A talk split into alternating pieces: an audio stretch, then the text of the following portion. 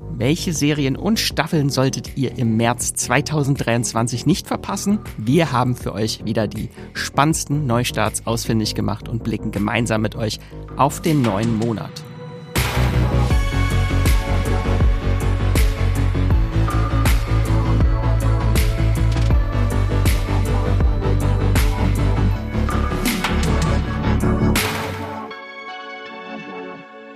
Hallo und herzlich willkommen zum Streamgestöber, eurem Moviepilot Podcast und natürlich auch zu einer neuen Folge von unserer monatlichen Serienvorschau, in der wir euch durch die viel zu vielen Serien und Staffelstarts aus dem Streaming-Kosmos navigieren. Ähm, das bedeutet, wir machen die 20 spannendsten und besten Neuheiten bei Netflix, Disney Plus, Apple TV Plus, Amazon und noch viel mehr alles bis zur ZDF Mediathek runter äh, ausfindig, um euch und nicht ganz uneigennützig auch uns selbst äh, die Auswahl des nächsten Serienbinges etwas zu erleichtern.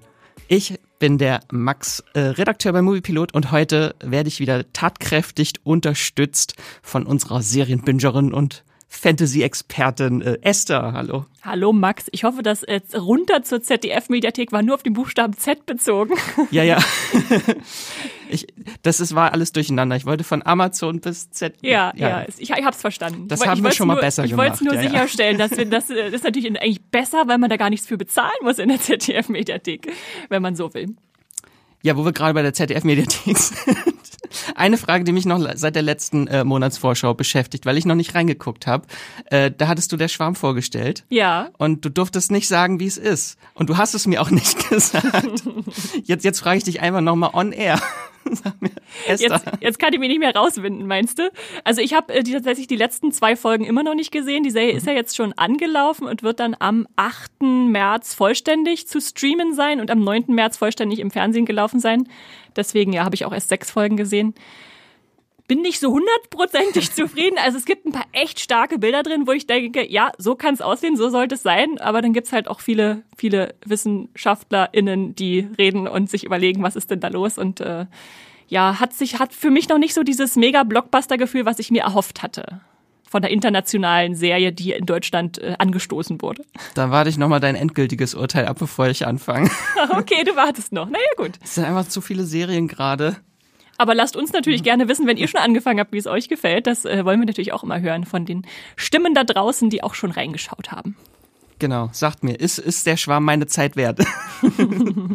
ähm, genau, was euch in dieser Folge erwartet, einmal eine kurze äh, schon mal Vorschau. Ähm, wir haben genau 20 ausgewählte Serien und Staffeln für euch, die es ab März in Deutschland zu streamen gibt und die unserer Meinung nach besonders interessant und sehenswert sind, falls wir sie schon gesehen haben. Und wenn wir sie noch nicht gesehen haben, weil unsere Vorfreude schon sehr groß darauf ist vielleicht. Ähm, genau, und das Ganze machen wir wie immer spoilerfrei und chronologisch. Und zusätzlich gibt's vorweg noch zwei Serientipps von uns, noch obendrauf, ähm, die uns im letzten Monat begeistert haben. Und ihr müsst nicht mitschreiben, das Ganze äh, die ganzen Serien gibt's auch nochmal die Titel übersichtlich in den Show Notes. Genau. Und bevor wir loslegen, gibt es hier kurz erst noch ein paar Worte zu unserem Sponsor. Unser Podcast Streamgestöber wird gesponsert von Magenta TV, dem TV- und Streaming-Angebot der Telekom. Hier gibt es Fernsehen und Streaming gebündelt auf einer Plattform. Für zu Hause und unterwegs, egal bei welchem Internetanbieter. Mit Magenta TV könnt ihr nicht nur Fernsehen und habt einen praktischen Hub für Streamingdienste wie Netflix, Amazon Prime Video, Disney Plus oder RTL Plus. Als Bonus gibt's nämlich noch die Magenta TV Megathek kostenlos obendrauf. Und hier findet ihr eine riesige Auswahl an Serien und Filmen. Mit dabei sind auch Magenta TV Originals wie das deutsche Comedy Highlight Oh Hell sowie zahlreiche Magenta TV Exclusives wie die preisgekrönte Serie The Handmaid's Tale. Wie ihr zu Magenta TV und der Megathek kommt und welche verschiedenen Angebote es gibt, das erfahrt ihr über den Link in den Shownotes dieser Podcast-Folge. Und jetzt weiterhin viel Spaß im Streamgestöber. So, bevor wir gleich tief in die März-Serien-Highlights da drin versinken, blicken wir noch einmal äh, zurück, Esther. Äh, was hat dich denn im März besonders begeistert? Vielleicht gibt's noch eine Serienentdeckung, die wir vielleicht noch nicht vorgestellt haben ein Highlight, auf das du gerne nochmal hinweisen möchtest, was nicht der Schwarm ist? Max, du fragst mich immer nach Sachen, die wir noch nicht vorgestellt haben. Ich bin schon immer froh, wenn ich vieles von dem geguckt habe, was wir vorgestellt haben. Deshalb ist es bei mir auch wieder eine Serie, äh, die ich äh, angefangen habe, nachdem du sie vorgestellt hast letzten Monat. Und zwar Dear Edward oder Der Morgen davor und das Leben danach. Mhm. Die ist auch noch nicht zu Ende gelaufen, also sie läuft noch, aber sie gefällt mir schon sehr gut, äh, im Gegensatz zu der Schwarm, die noch läuft und die mir noch nicht so gut gefällt. Und äh, von diesen sechs von zehn Folgen, die ich schon gesehen habe, äh, da habe ich gemerkt, da freue ich mich irgendwie jede Woche drauf, weil das so ein bisschen so, ja, es gibt so wenige wirklich Dramaserien, die mich mitreißen und diese Serie über einen Zwölfjährigen namens Edward, äh, der als einziger einen Flugzeugabsturz überlebt und dann so ein bisschen, ja, diese Nachwehen verarbeiten muss, was ist da passiert. Auf einmal wollen alle was von ihm wissen und er wird so als, als Miracle Boy, also als Wunderkind quasi gepriesen und alle schreiben ihm Briefe, aber er muss erstmal selbst damit klarkommen, dass er seine Familie verloren hat und jetzt bei seiner Tante eingezogen ist das finde ich einfach schön. Also wie so dieses Gefühlsleben aller Beteiligten aufgerollt wird, auch als Ensemble-Drama mit unterschiedlichen Leuten. Die eine hat ihren Ehemann verloren, Didi von Connie Britton gespielt. Ähm, dann gibt's äh, ein, zwei meiner Lieblingsfiguren sind die Ange die Senatorinnen Enkelin, die jetzt ihrer mhm. Großmutter nachfolgen will und der äh, der führende Imperium der äh, Portaloo, also dieser Plumpsklo, äh, äh, Plumpsklo -König. König aus Nigeria, der irgendwie jetzt auf seine Nichte aufpassen muss, die auch ihre Mutter verloren hat und jetzt die eigentlich mit nach äh, Afrika wieder rübernehmen will. Äh, die finde ich sehr schön als Geschichte. Und da hat man einfach so mehrere Leute, an die man sich hängen kann und mal gucken, wo das hinführt mit der Geschichte. Und da schalte ich einfach jede Woche immer wieder gern ein in diese langsame, aber auch zu Herzen gehende Trauerarbeit. Also ihr solltet schon ein gewisses Maß an äh, Gefühle mitbringen wollen in so eine Serie. Ansonsten ist das vielleicht nichts für euch. Ähm, aber auch diese kleinen Durchbrüche, die dann jede Woche passieren, über die man sich freuen kann, das ist äh, ja gerade so meine wöchentliche Gefühlsdosis, die ich brauche. genau. Äh, die Edward oder der das der Morgen davor und das Leben danach genau, so rum. Genau. Bei Apple TV Plus könnt ihr das streamen. Und äh, ich habe aber eine Serie mitgebracht, die wir noch nicht in der Februarvorschau. Ich habe nichts anderes von dir erwartet. die Max. hatte nicht mehr reingepasst. Äh, und nachdem ich sie jetzt gesehen habe, möchte ich sie euch unbedingt natürlich auch ans Herz legen. Es geht um die zweite Staffel von Clarksons Farm. Eine Doku-Serie, da gibt es seit dem 10. Februar bei Amazon Prime Video acht neue Folgen. Die zweite Staffel ist ein absoluter Doku-Geheimtipp. Man guckt äh, bei der Moviepilot Community eine 8,1, äh, die Serie, und die hatten wir auch im Podcast zu den besten Serien 2021 schon mit drin. Ich erinnere mich, dass es etwas Besonderes war, eine Doku-Serie, die es so weit nach oben geschafft hat. Ja. Genau, und da gibt's jetzt die zweite Staffel. Falls ihr noch gar nichts davon gehört habt, es geht um die äh, TV- und äh, TV-Persönlichkeit und den Journalisten äh, Jeremy Clarkson, der sein Land in den britischen äh, Cotswolds äh, bewirtschaften möchte und sein Team mit seinen ambitionierten Ideen und seiner Unerfahrenheit in Sachen Landwirtschaft an den äh, Rande der Verzweiflung bringt. Ähm, genau, und das Ganze ist ein sehr faszinierender Einblick, wie so landwirtschaftliche Betriebe oder ein Bauernhof funktioniert, von der Tierzucht bis zum Ackerbau und das Ganze und was alles dazugehört, auch so die ganzen finanziellen Risiken und die harte Arbeit, die reingesteckt wird. Und das Ganze ist aber auch extrem lustig. Also ich habe selten so viel gelacht. Also sehr, sehr unterhaltsam, die Serie. Und die zweite Staffel, äh, die habe ich mit meinem Freund am Startabend bis spät in die Nacht durchgebinged, konnten nicht aufhören. Und ich glaube, das sollte schon alles darüber sagen, über die zweite Staffel. Äh, die geht jetzt nochmal thematisch so richtig in die Tiefe und legt den Fokus sehr stark auf den bürokratischen Horror der LandwirtInnen, ähm, den sie durchmachen müssen. Äh, und da geht auf jeden Fall mein größter Respekt allen, die sich das antun und äh, tagtäglich um ihr Überleben kämpfen müssen. Also das ist wirklich, denen werden so viele Steine in den Weg gelegt. Ähm, ja, also. Wie, ich habe zwei Fragen. Erstens, äh, wie viele Folgen und wie, wie lange sind die Episoden? Die Folgen sind immer so 50 Minuten lang und es sind acht Folgen jeweils. Okay. Und meine zweite Frage ist eher kindischer Natur. Ich verstehe immer Cotsworth, wenn du sagst, wo, wo die ihre Farm haben. Aber wie nennt sich dieser Landstrich? Wie schreibt man das? C-O-T-S W-O-L-D-S. Okay. Ja. Glaube ich zumindest. So habe ich es mir aufgeschrieben. Kenne ich, kenn ich nicht. Äh, äh, da war ich noch nicht in England. Die britischen Cotsworth. Okay, moving on. Moving on, genau. Äh, packt euch äh, Clarksons Farm äh, auf die Merkliste gerne. Man könnt ja mal reinschauen bei äh, Amazon Prime Video, teilweise sehr, sehr skurrile Persönlichkeiten, die da auftauchen. Da gibt's äh, so der, der Sicherheitschef, das genannt, einer, der da auf, auf dem Bauernhof arbeitet, den versteht man nicht. Muss man im Original gucken. Also der, der brabbelt vor sich hin, du verstehst nichts und das ist einfach so witzig, weil alle Leute sich dann auch immer fragend angucken, was er jetzt gesagt hat. Äh, ja, gibt viel zu lachen. Ähm, genau, das waren unsere zwei Serientipps, die ihr jetzt schon gucken könnt. Ja, und bevor wir jetzt in die März-Serien einsteigen, natürlich noch die obligatorische Frage, Max. Was oh, oh. glaubst du, was war letzten Monat, also von den Februarserien, die wir vorgestellt haben, am beliebtesten auf Moviepilot und was war am unbeliebtesten? Also am beliebtesten, mein Wunsch wäre natürlich, wenn es Girls Five Ever gewesen wäre. Die ist, die ist ganz gut dabei. Okay. Und ich muss auch dazu sagen, viele Serien äh, laufen ja einfach gerade noch und ja, deswegen haben es viele noch nicht bewertet. Das finde ich auch sehr gut, weil ich bewerte meine Serien auch erst, wenn ich sie ganz durch habe.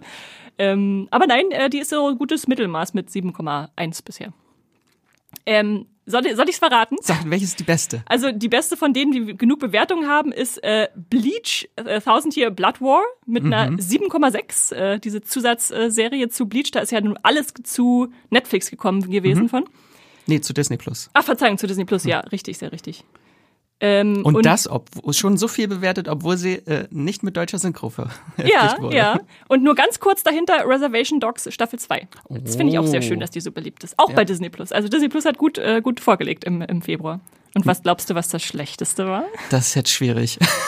Ist es, ist es der Schwarm oder ist es Red Rose? Also ich weiß, Red Rose wurde nicht so gut aufgenommen bei Netflix und dann der Schwarm ist ja auch sehr kontrovers diskutiert teilweise. Da bist du tatsächlich ziemlich gut dabei beim Raten. Also Red Rose ist tatsächlich bisher am schlechtesten bewertet mit 4,8. Oh. Und der Schwarm hat derzeit eine 4,9, aber ist natürlich, wie gesagt, auch noch nicht durchgelaufen. Also kann sich noch alles verändern nach oben oder nach unten. Mal schauen. Ich habe sie beide nicht gesehen, dann habe ich anscheinend auch nichts falsch gemacht. Ja, ich sehe, du hast da ein, eine Nase für entwickelt, was man gucken muss, Max. Genau, dann steigen wir jetzt aber in die März-Serien ein. Äh, genau, vielleicht vorher noch ganz kurz der Hinweis, schickt uns natürlich auch gerne äh, E-Mails oder Sprachnachrichten mit euren Serientipps, die wir gerne hier weitertragen, ob jetzt als äh, in schriftlicher Form oder in gesprochener Form. Äh, schickt uns gerne Mail an äh, podcast.moviepilot.de. Und kannst du ganz aktuellen Sachen sein, die wir gerade erst vorgestellt haben, oder ganz aktuellen, die wir noch gar nicht erwähnt haben, oder ganz alten Sachen, die ihr vielleicht gerade aufholt genau. und mal ausprobiert. Alles darf sein. Wir freuen uns auf jeden Fall über Post. Hauptsache man kann es streamen, ne? Ja, ja. ähm, genau, dann stürzen wir uns in die Serienneuheiten im März. Äh, wir haben, glaube ich, eine sehr coole Mischung auch diesmal dabei. Gemerkt, wir haben nur dreimal Netflix dabei diesen Monat. Ungewöhnlich. Also eine sehr ein ausgewogener Mix an Streamingdiensten. Wir haben Disney Plus dabei, Amazon, Apple TV Plus, Join Plus, Paramount Plus, Magenta TV und die ZDF Mediathek wieder.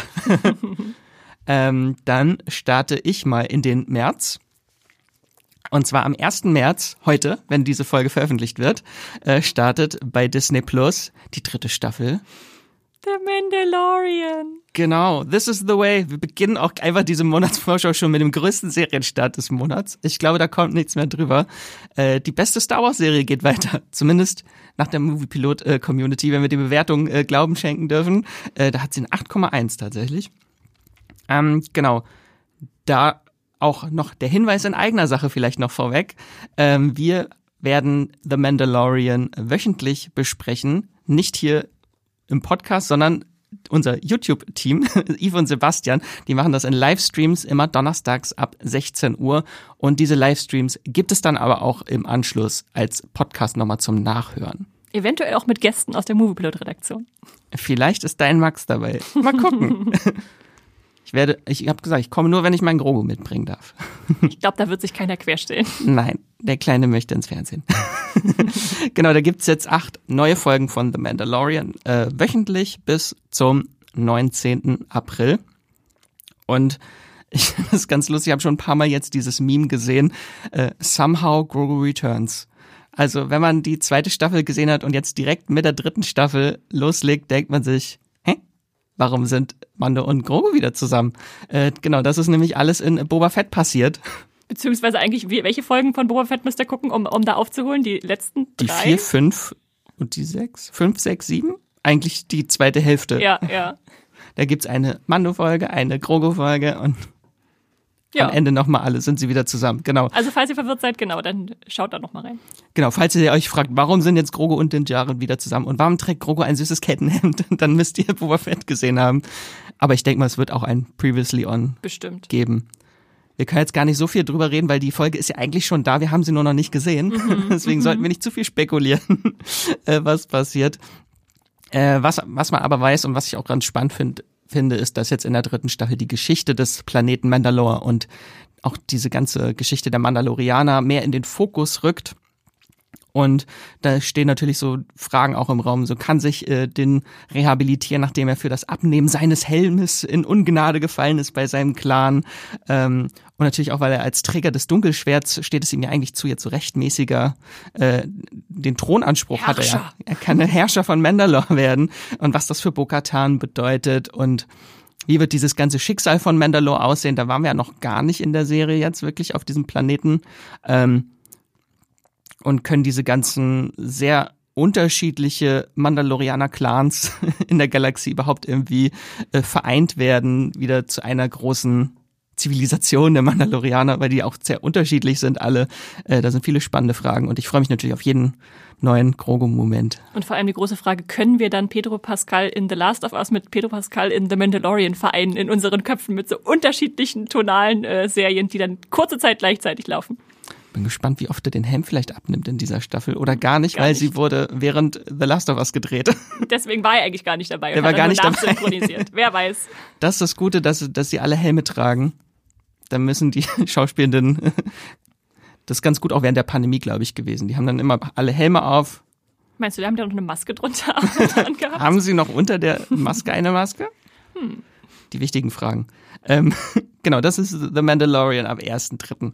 Äh, bei Disney Plus. Und wenn ihr schon bei Disney Plus seid und nach der einen Folge Mandalorian noch mehr Serien-Content auf Disney Plus braucht, äh, startet ebenfalls am 1.3.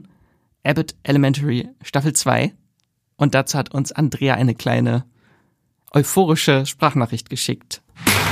Hallo, hier ist Andrea und ich möchte euch heute die wundervolle Serie Abbott Elementary ans Herz legen.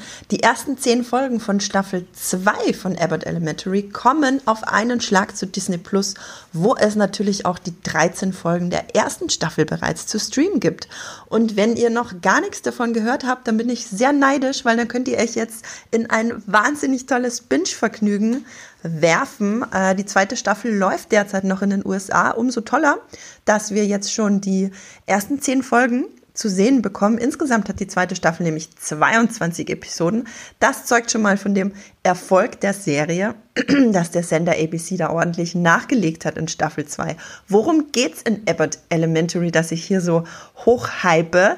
Es ist eine extrem witzige und extrem rührende Workplace Mockumentary, also wie die Office oder Parks and Recreation begleiten wir ein unsichtbares Kamerateam also begleitet ein unsichtbares Kamerateam die LehrerInnen bei ihrer Arbeit der titelgebenden Abbott Elementary, einer Grundschule, die vor allem von sozial schwächeren People of Color besucht wird. Und die LehrerInnen sind jeden Tag am Rudern, den Kindern irgendwie mit quasi keinen zur Verfügung stehenden Mitteln eine ordentliche Bildung zu ermöglichen. Das klingt eigentlich eher nach einem harten Drama, wird aber von der Schöpferin und Showrunnerin Quinta Brunson wirklich herzallerliebst und rührend, aber auch unfassbar witzig mit ganz viel schrägen Charakteren umgesetzt und ist lohnt sich wirklich für alle. Also wirklich für jeden, nicht nur Leute, die Mockumentaries oder Comedy-Serien mögen. Teilweise geht's auch in die Dramedy-Richtung. Und die Hauptrolle spielt die Schöpferin Quinta Brunson und der Walking Dead-Star Tyler James Williams. Die beiden haben bereits einen Golden Globe für ihre Rollen gewonnen. Ähm, so viel dazu. Auch Abbott Elementary selbst hat den Golden Globe für beste Comedy gewonnen. Und besonders zu erwähnen sind auch Janelle James als inkompetente Schulleiterin und Sheryl Lee Ralph als Lehrerin der alten Schule, no pun intended, und Mutterfigur für die Protagonistin. Ich habe wirklich in fast jeder Folge Tränen gelacht und Tränen geweint. Ganz große Empfehlung von mir. Ja, vielen lieben Dank, Andrea. Ich glaube, Esther, du magst auch. Ich freue mich da auch sehr drauf. Dich auch. Ach, das ist einfach so schön, so in diese Schule reingehen und gucken, was da einfach für katastrophale, aber wunderbar herzliche und witzige Sachen passieren. Das ist einfach toll. Und ich will endlich wissen, ob die Liebesgeschichte äh, zwischen zwei Lehrern endlich mal in Fahrt kommt, die sich schon die ganze Zeit so um, umschwärmen und immer aneinander vorbeischrammen. Also äh, sehr, sehr tolle Charaktere auf jeden Fall. Genau, zehn Folgen von Staffel zwei während in den USA noch ein bisschen mehr läuft von der zweiten Staffel, die kommen dann im Laufe des Jahres dann noch zu Disney Plus, die restlichen Folgen der zweiten Staffel. Und wir bleiben bei Disney Plus Was und wir bleiben am ersten dritten. Ne? Also die hauen am 1. März echt viel raus bei Disney Plus. Äh, da startet eine Miniserie. Immerhin, die könnt ihr dann äh, einfach als äh, einmal durchschauen und müsst nicht auf weitere Staffeln warten. Es sind acht Folgen und die Serie heißt Fleischman in Trouble. Also Fleischmann wie das Deutsche, nur halt mit weniger H, also Fleisch wie SH und Man ohne zweites N äh, geschrieben. Äh, das sind immer so 45 bis 60-minütige Folgen und diese Serie ist star besetzt. Also als ich mir mhm. da den Cast angeguckt habe, dachte ich, uiuiui, das scheint ja ein richtiges Prestigeprojekt zu sein. Also zum Beispiel Jesse Eisenberg spielt die Hauptrolle. Den kennt ihr sicherlich aus Social Network oder diversen anderen Sachen, wie DC-Filmen, die wir alle vergessen haben. Äh, Claire Danes, die jetzt nach Homeland auch mal wieder in der Serienrolle zu sehen ist, was sehr schön ist. Lizzie Kaplan, die ihr vielleicht aus Cloverfield kennt. Oder ähm, Adam Brody aus OC California. Also äh, viele bekannte Gesichter werden euch da unterkommen. Und es geht um den 41-jährigen Toby Fleischman. Der ist Arzt und jetzt nach 15 Jahren Ehe auf einmal frisch geschieden. Da muss er jetzt äh, ja seine Kinder nur noch am Wochenende beziehungsweise in den Ferien, äh, nee, nicht muss, kann er seine Kinder nur noch in den Wochenenden oder an Ferien sehen, muss sich in diese Situation erstmal noch einfinden, ist dann ein bisschen verbittert vielleicht auch, äh, beginnt dann Online-Dating auszuprobieren und hat dann überraschenderweise auch ein paar Erfolge. Also er war eher so ein ungelenker Schüler, der nicht so gut äh, wusste, wie er sich äh, in Partnerschaften begibt und jetzt auf einmal merkte, oh, die, äh, es funktioniert ja ganz gut. Das probiert er also aus und äh, als es gerade so wieder anfängt, vielleicht wieder zu funktionieren, äh, geschieht dann der titelgebende Trouble in Fleischman in Trouble. Seine Ex-Frau Rachel, die ja von Claire Danes gespielt wird, ähm, die verschwindet nämlich und lässt die zwei Kinder bei ihm zurück. Und es ist unklar, ob sie jemals wieder zurückkommen wird oder was, was eigentlich los ist. Also äh, doch nicht so viel Claire Danes. Le leider nicht, vielleicht gibt's Rückblenden. Ich habe es, wie gesagt, noch nicht gesehen, aber äh, ich denke mal, also im Trailer war sie schon viel zu sehen, dass, dass man auch Claire Danes-Content bekommt. Ähm, und jetzt muss er sozusagen sich gleichzeitig um seine Freunde, um seinen Nachwuchs, um die Jobbeförderung, auf die er schon ewig hinarbeitet, äh, kümmern im Krankenhaus, äh, das Single-Leben irgendwie ausbalancieren mit äh, den Kindern, die er jetzt dauerhaft äh, bei sich zu Hause hat und ja, rausfinden eigentlich natürlich auch, was mit seiner Frau passiert ist, mit seiner Ex-Frau. Also das ist ja vielleicht nicht unbedeutend, äh, wo die Mutter seiner Kinder ist. Und ja, was man vom Trailer schon so sehen kann, ist, dass viel New York-Flair drin ist, so ein bisschen Indie-Midlife-Crisis, äh, reich und unglücklich, würde ich das Genre mal nennen. Ähm, äh, und ja, Jesse Eisenberg spielt natürlich so einen klassisch leicht neurotisch nervösen äh, äh, Erwachsenen, der jetzt äh, damit mit seiner Situation sich erstmal wieder anfreunden muss. Und die Romanvorlage, äh, die es auch gibt, die heißt Fleischmann steckt in Schwierigkeiten auf Deutsch. Mhm. Aber in Deutschland haben sie offenbar für die Serie zumindest den englischen Titel beibehalten. Mal gucken, vielleicht ändert sich das noch. Ähm, ja, und die ist von Taffy Brodesser Eckner. So heißt äh, äh, der, äh, die Autorin dahinter. Oder der Autor, jetzt, jetzt weiß ich es gar nicht. Auf jeden Fall hat er oder sie äh, das selbst adoptiert als äh, Showrunner und äh, Drehbuch äh, und alles. Also scheint es dann auch aus einem Guss zu sein, so dass die Vorlage jetzt direkt zur Serie würde. Und wenn euch das interessiert, könnt ihr die Miniserie Fleischmann in Trouble, äh, acht Folgen, am 1.3. bei Disney Plus schauen. Sehr schön. Und damit springen wir jetzt endlich, kommen ein bisschen weiter voran, zum 3.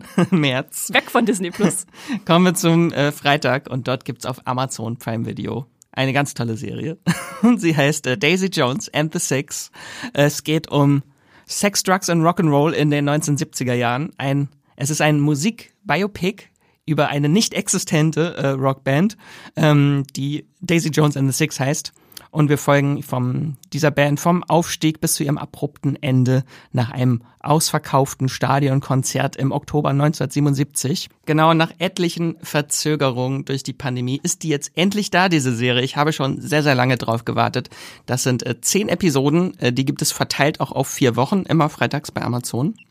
Und das Ganze ist die Adaption eines äh, Bestsellers von, des gleichnamigen Bestsellers von Taylor Jenkins Reid. Ähm, was sehr interessant geschrieben ist, auch, dass es wie so ein Oral History einer fiktiven Band in Interviewform.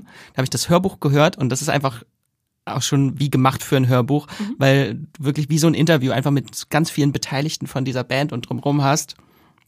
Und so gut, äh, weil, und das Ganze ist halt so gut, äh, die Vorlage, weil viele Menschen, glaube ich, auch beim Lesen vergessen, dass diese Band nicht existiert, weil die so lebendig geschrieben sind, mhm. die Figuren.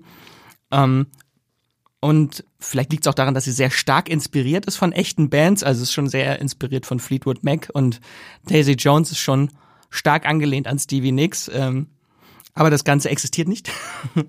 äh, und produziert wird die Serie unter anderem von äh, Reese Witherspoon mit ihrer Firma Hello Sunshine.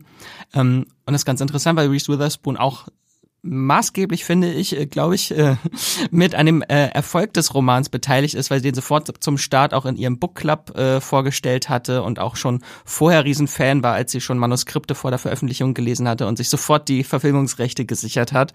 Und äh, nach Jahren jetzt in der Mache ist die Serie jetzt endlich da, äh, auch mit einem sehr interessanten Cast. Also die bekanntesten sind natürlich einmal Riley Cuff in der Hauptrolle.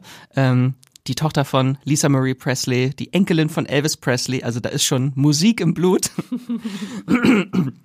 äh, genau, und die zweite Hauptrolle spielt Sam Cleflin, Finnick aus den Hunger Games. Kann er singen? Oh ja. Okay, interessant. Also ich habe auch so ein paar äh, Artikel zu der Serie gelesen, dass sie eigentlich alle wenig Erfahrung in Musik hatten. Mhm. Aber dann wurde der äh, Dreh stark verzögert, weil dann eine Pandemie gestartet ist und die haben die Pandemie alle genutzt, um Musikinstrumente und singen zu lernen. Nein, das ist ja witzig. Und das, äh, jetzt hat man eine echte Band. ähm, genau, wer spielt noch mit? Äh, Suki Waterhouse spielt auch eine sehr coole Rolle, die hatte in Assassination Nation mitgespielt und Timothy Oliphant spielt mit als Tourmanager das ist eine starke Kombi auf jeden Fall. Interessant. äh, genau, vielleicht einmal zur Handlung. Es äh, beginnt 20 Jahre nach dem plötzlichen Bruch der Band Daisy Jones and the Six. Ähm, und da führt eine Journalistin Interviews mit den Beteiligten, die nach all der Zeit jetzt endlich bereit dazu sind, über ihre Vergangenheit zu sprechen. Und das Ganze beginnt dann in der Vergangenheit mit zwei parallelen Geschichten. Einerseits haben wir die junge Daisy Jones, die sich in der Musikszene LAs bewegt und äh, schließlich selbst zur Musikerin wird, nachdem ihr Talent für Songwriting viel zu oft von Männern missbraucht wurde schon. Ähm, und auf der anderen Seite haben wir die Brüder Billy und Graham Dunn, die mit ihrer Band zuerst als The Dunn Brothers äh, und später als The Six äh, aufsteigen in der Musikszene. Und schließlich kollidieren diese zwei Welten miteinander und als Formation Daisy Jones and the Six äh, und mit ihrem Album Aurora werden sie Musikgeschichte schreiben. genau, äh, aber Billy und Daisy sind eine explosive Mischung, weil die beiden zwei sehr große Egos haben und sind, sind zwei Dickköpfe, die sich zu Beginn äh, nicht ausstehen können, weil Daisy ist so ein Wildfang, äh, die zuvor Einzelgängerin war und keine wirklich Familie, kein Zuhause kennt und äh, Drogen konsumiert, als wären es Tic-Tacs. Äh, und da gegenüber haben wir dann halt Billy, der zu Beginn seiner Karriere sehr schnell und sehr hart abstürzt äh, und danach von Alkohol und Drogen sich äh, fernhält und versucht sein Leben als Rockstar und zugleich Ehemann und Vater zu balancieren. Ja, und dann wird irgendwann nicht der Alkohol, sondern Daisy Jones zu seiner großen Versuchung. ähm, genau, und das Ganze ähm, hat auch diesen Interview-Stil nicht wirklich komplett übernommen. Also die, das Buch ist ja wirklich wie ein Interview geschrieben. Diese Interview-Elemente gibt es noch so grob. Ähm, also die finden statt, aber das ist jetzt keine Dokumentation oder so äh, wir sehen schon wirklich das, was die auch erzählen okay. in diesen Interviews. Also nur so ein bisschen eingebettet dann am Anfang da rein. Genau, also wir haben immer wieder auch so Ausschnitte aus diesen Interviews, also die Charaktere in den Interviews werden dann immer wieder Teile eingeschnitten. Also du hast dann irgendeine Szene und dann kommen plötzlich Blicke, so rollende Augen oder irgendjemand gibt einen Kommentar ab und so. Das ist äh, ganz, ganz cool gemacht und hat auch eine sehr interessante Dynamik, die sich daraus äh, ergibt. Und natürlich, was der große Vorteil gegenüber dem Buch, es gibt Musik zu hören. Es das ist äh, ein gutes Argument dafür, ja. Das es wird sehr, sehr, sehr viel gesungen. Die haben, glaube ich, über 20, 27 oder so habe ich gelesen, originale Songs geschrieben dafür.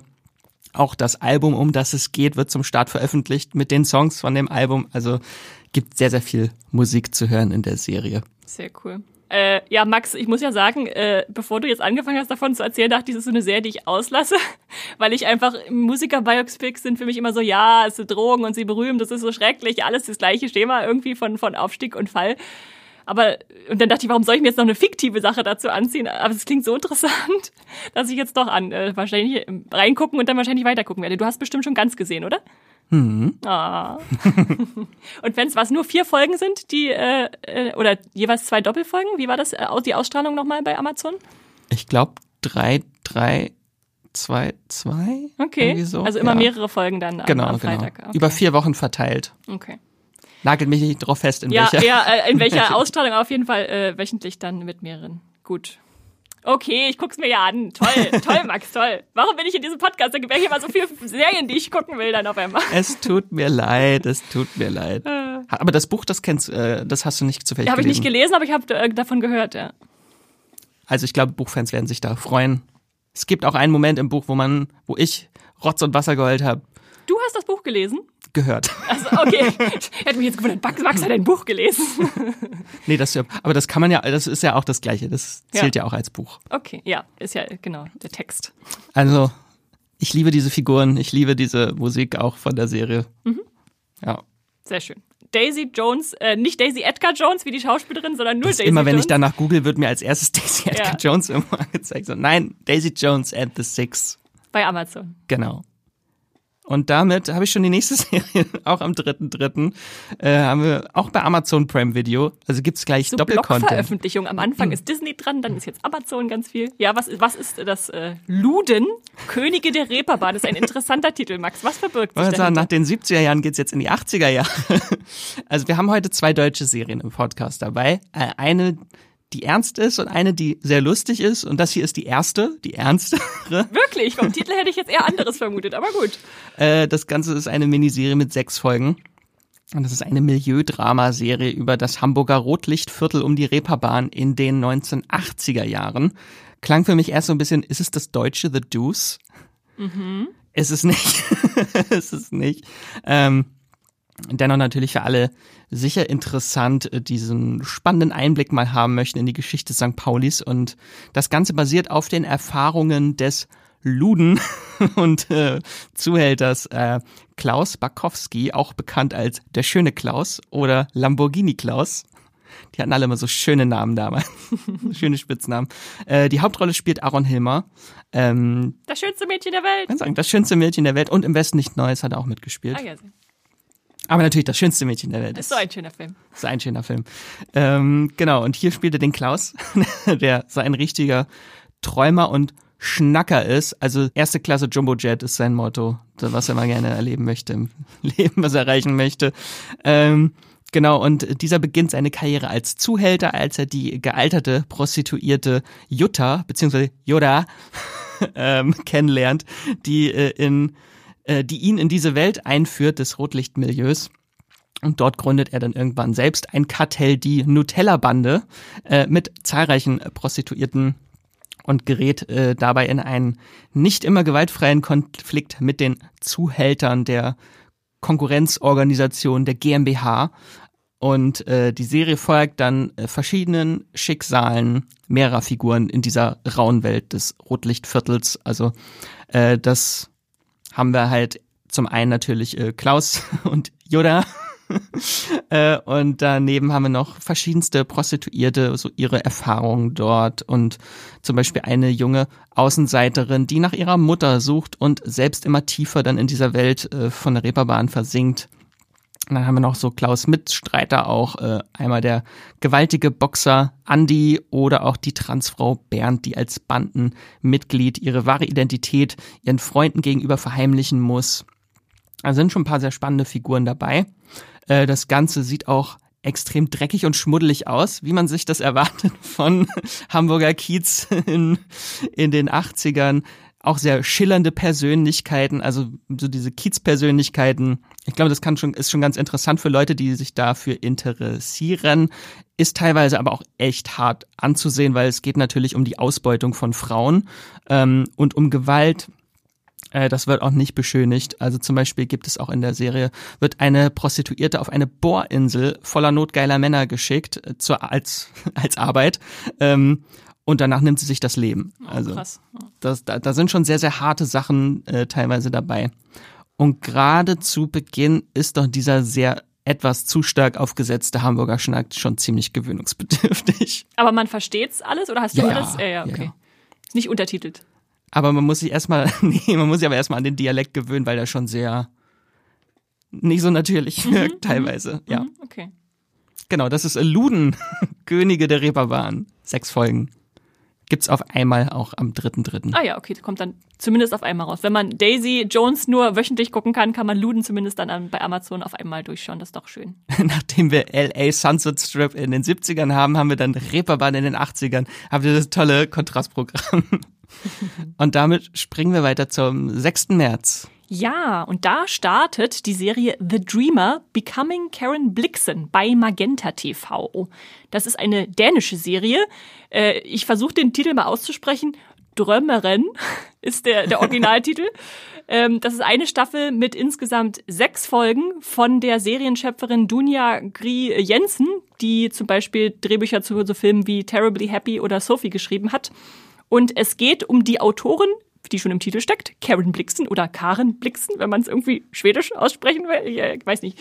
Ähm, und die ist äh, in den 1930er Jahren nach vielen Jahren in Ostafrika äh, in ihre Heimat zurückgekehrt, also nach Dänemark, Schweden, was heißt ich denn Schweden, Dänemark und ist jetzt ohne, ohne Geld, krank, geschieden, also ganz unten gefühlt angekommen in ihrer Existenz und hat jetzt ja die schlechtesten Voraussetzungen überhaupt, um von diesem Punkt nochmal neu zu starten und eigentlich will sie erfolgreiche Schriftstellerin werden. Das äh, gestaltet sich aber natürlich schwierig in dieser Position und äh, gleichzeitig muss sie natürlich ihren Platz in der Welt auch noch finden oder es zumindest versuchen. Und daraus entwickelt sich dann so eine ganz unglaubliche Erfolgs- und Aufstiegsgeschichte, äh, von quasi nichts, was sie hatte, zu diesem großen Ruhm zu kommen. Denn ähm, ja, vielleicht kennt ihr die Autorin. Das wäre jetzt meine naive Frage gewesen. Gab es die wirklich? Es gab sie wirklich. Es ist die wahre Geschichte der dänischen Autorin, die von 1895 bis 1962 äh, lebte und tatsächlich weltweit berühmt wurde. In Deutschland hat sie witzigerweise ein anderes äh, Pseudonym. Da heißt sie nicht äh, Karin Blixen, sondern Tanja Blixen. Warum auch immer. Wahrscheinlich äh, dachten die Deutschen, nee, Karen gefällt uns nicht, nehmen wir Tanja. Ähm, nein, Spaß beiseite. Ähm, sie ist natürlich die Autorin äh, von Jenseits von Afrika. Das Davon hast du wahrscheinlich das schon gehört, ich. oder? Äh, und das ist gleichzeitig, dieser Jenseits von Afrika-Roman ist gleichzeitig sehr autobiografisch angehaucht. Deshalb ist vieles von ihrer eigenen Lebensgeschichte natürlich dann irgendwie auch äh, jetzt in der Serie wieder mit drin und greift dann Afrika natürlich auch viel auf. Äh, und das, das dann ihr berühmtestes Werk wurde, ist natürlich schön, weil sie so ein langes Leben auch schon hinter sich hatte, was sie dann irgendwie in ihre Karriere ummünzen konnte, auch sagen, dass das ist, das war ich und das bin ich. Äh, weitere Bücher, die man vielleicht von ihr kennen kann, sind Babettes Fest oder Die Träumer oder Stürme, aber jenseits erst von Afrika ist schon ihr berühmtestes. Und ähm, ja, im Prinzip ist sie am Anfang der Serie ihrer Existenz so ein bisschen müde, hat sogar einen Suizidversuch hinter sich, der aber von der Familie möglichst verschwiegen wird, weil das äh, damals so ein No-Go war, überhaupt das der, anzusprechen. Und äh, ja, sie weiß jetzt nicht mehr, wer sie wirklich ist, will dann aber aus eigenen Kräften sich schon wieder hochziehen und äh, ja, in dieser Inspirationsgeschichte erkennt sie dann eben, dass der einfache Weg nicht immer der beste ist, um wahre Kunst zu erschaffen. Und deshalb nutzt sie sozusagen ihr, ihr Trauma, ihre, ihre Leidensgeschichte auch, um sich daraus äh, ja, neu, neu zu erfinden, neu zu erschaffen. Und äh, was natürlich auch noch ein gutes äh, Argument ist, um die, in die Serie reinzugucken, ist die Hauptfigur. Die wird nämlich gespielt von der wunderbaren Connie Nielsen, die ihr hoffentlich alle kennt, äh, wenn ihr zumindest schon mal äh, Gladiator gesehen habt äh, oder äh, Wonder Woman. Da spielt sie die Hippolyta. Das ist vielleicht so der größte Blockbuster, wo sie bei war. Ähm, ja, dann habt ihr jetzt die Chance, endlich Conny Nielsen wieder zu erleben in dieser wunderbaren dänischen äh, Serie The Dreamer Becoming Karen Blixen. Genau. Sehr schön. Und damit kommen wir zur nächsten Serie am 9.3. beziehungsweise Das ist eigentlich kein richtiger Serientipp. Wir haben das hier so reingeschmuggelt, nur als quasi als Erinnerung für euch, dass am 9.3. der zweite Teil von You Staffel 4 kommt. Die haben wir euch ja letzten Monat schon vorgestellt. Äh, deshalb besprechen wir jetzt nicht nochmal ausführlich, was da passiert ist. Wenn ihr reingeguckt habt, wisst ihr natürlich, was los war. Ich hatte sehr viel Spaß tatsächlich am ersten Teil von Staffel 4. Einfach so dieses auf den Kopf gezählte, erstellte Erzählprinzip, äh, dass diesmal nicht die Obsession einer Frau, sondern einem anderen Serienkiller gilt, der jetzt äh, am, seine Identität am Ende der äh, fünf Folgen, der ersten fünf Folgen, tatsächlich schon offenbart wurde, war ich sehr perplex, dass sie das machen. Und äh, die die Serienschöpfenden haben versprochen, dass jetzt so ein Genrewechsel stattfinden wird und in Teil 2 von Staffel 4 äh, ein Serien-Buddy-Killer-Film äh, auf uns wartet. Was also auch immer das Dexter? bedeutet. Ja, aber er hat Dexter Staffel 3? Ja, nee, äh, meinst du das, aber hat er wirklich mal mit jemandem zusammengearbeitet? Er hat auf jeden Fall immer sehr viel Kontakt zu Er hatte Kontakt zu anderen, aber die waren dann schon eher so äh, Gegner, die er verfolgt hat, oder? Ja, ja.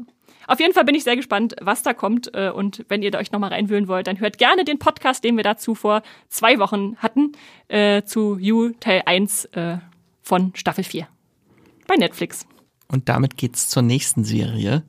Eine der besten Feel-Good-Comedy-Serien der letzten Jahre. Geht weiter. Endlich! Ted Lasso. Staffel 3 startet am 15. März. Wöchentlich zwölf neue Folgen.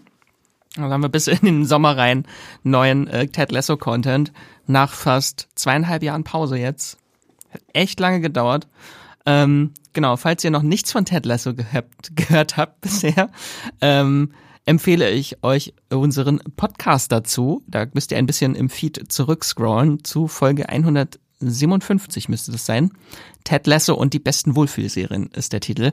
Äh, da haben äh, Jenny und Hendrik äh, über Ted Lasso gesprochen und gehen der Frage auf den Grund, was die zu Beginn Culture Clash Comedy über einen amerikanischen Football Coach, der in den in England zum Fu Fußballcoach wird. Oh Gott, jetzt habe ich es falsch rum fast gesagt.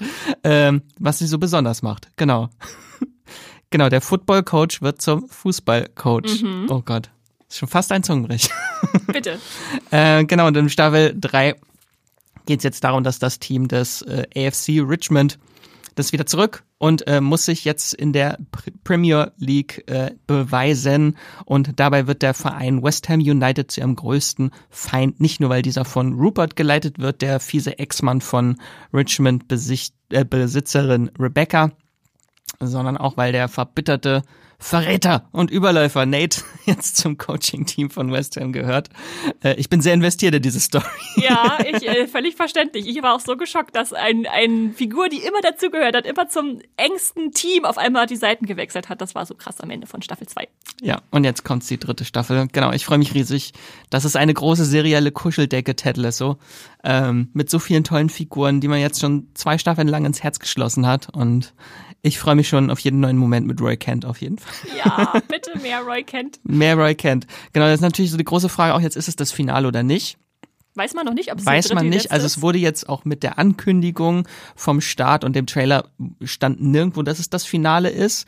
Also ich weiß nicht, ob es ein bisschen geheim gehalten wird. Mhm. Äh, auf jeden Fall hinter den Kulissen, also die Beteiligten haben halt schon in der Vergangenheit schon sehr viel darüber gesprochen, dass es eigentlich einen Drei-Staffel-Plan gibt und das Ganze schon wie ein Finale jetzt auch geschrieben werden soll, die dritte Staffel. Bin ich sehr gespannt, was dann am Ende wirklich daraus wird, weil das Konzept kann nicht ewig laufen. Mhm. Also Ted möchte, glaube ich, auch irgendwann mal wieder zurück mhm. nach Hause. Äh, und das Ganze läuft eigentlich jetzt ja auch schon auf so einen Schlusspunkt hinaus, wenn sie jetzt wieder so sich noch zu so einem letzten großen ja. Sieg aufringen. Und so sehr aufringen. ich diese Serie auch liebe, liebe, liebe, will ich dann lieber, dass sie einen schönen Abschluss finden, als das noch künstlich in die Länge zu ziehen, äh, weil es einfach so beliebt ist. Schauen wir mal, was dann in zwölf Wochen nach dem 15.3. Oh, passiert. Das zieht sich dann wieder so ewig hin, das sind so kurze Fragen, man muss so lange warten. Aber ja, danke Apple TV Plus. Gebt uns alles jetzt sofort.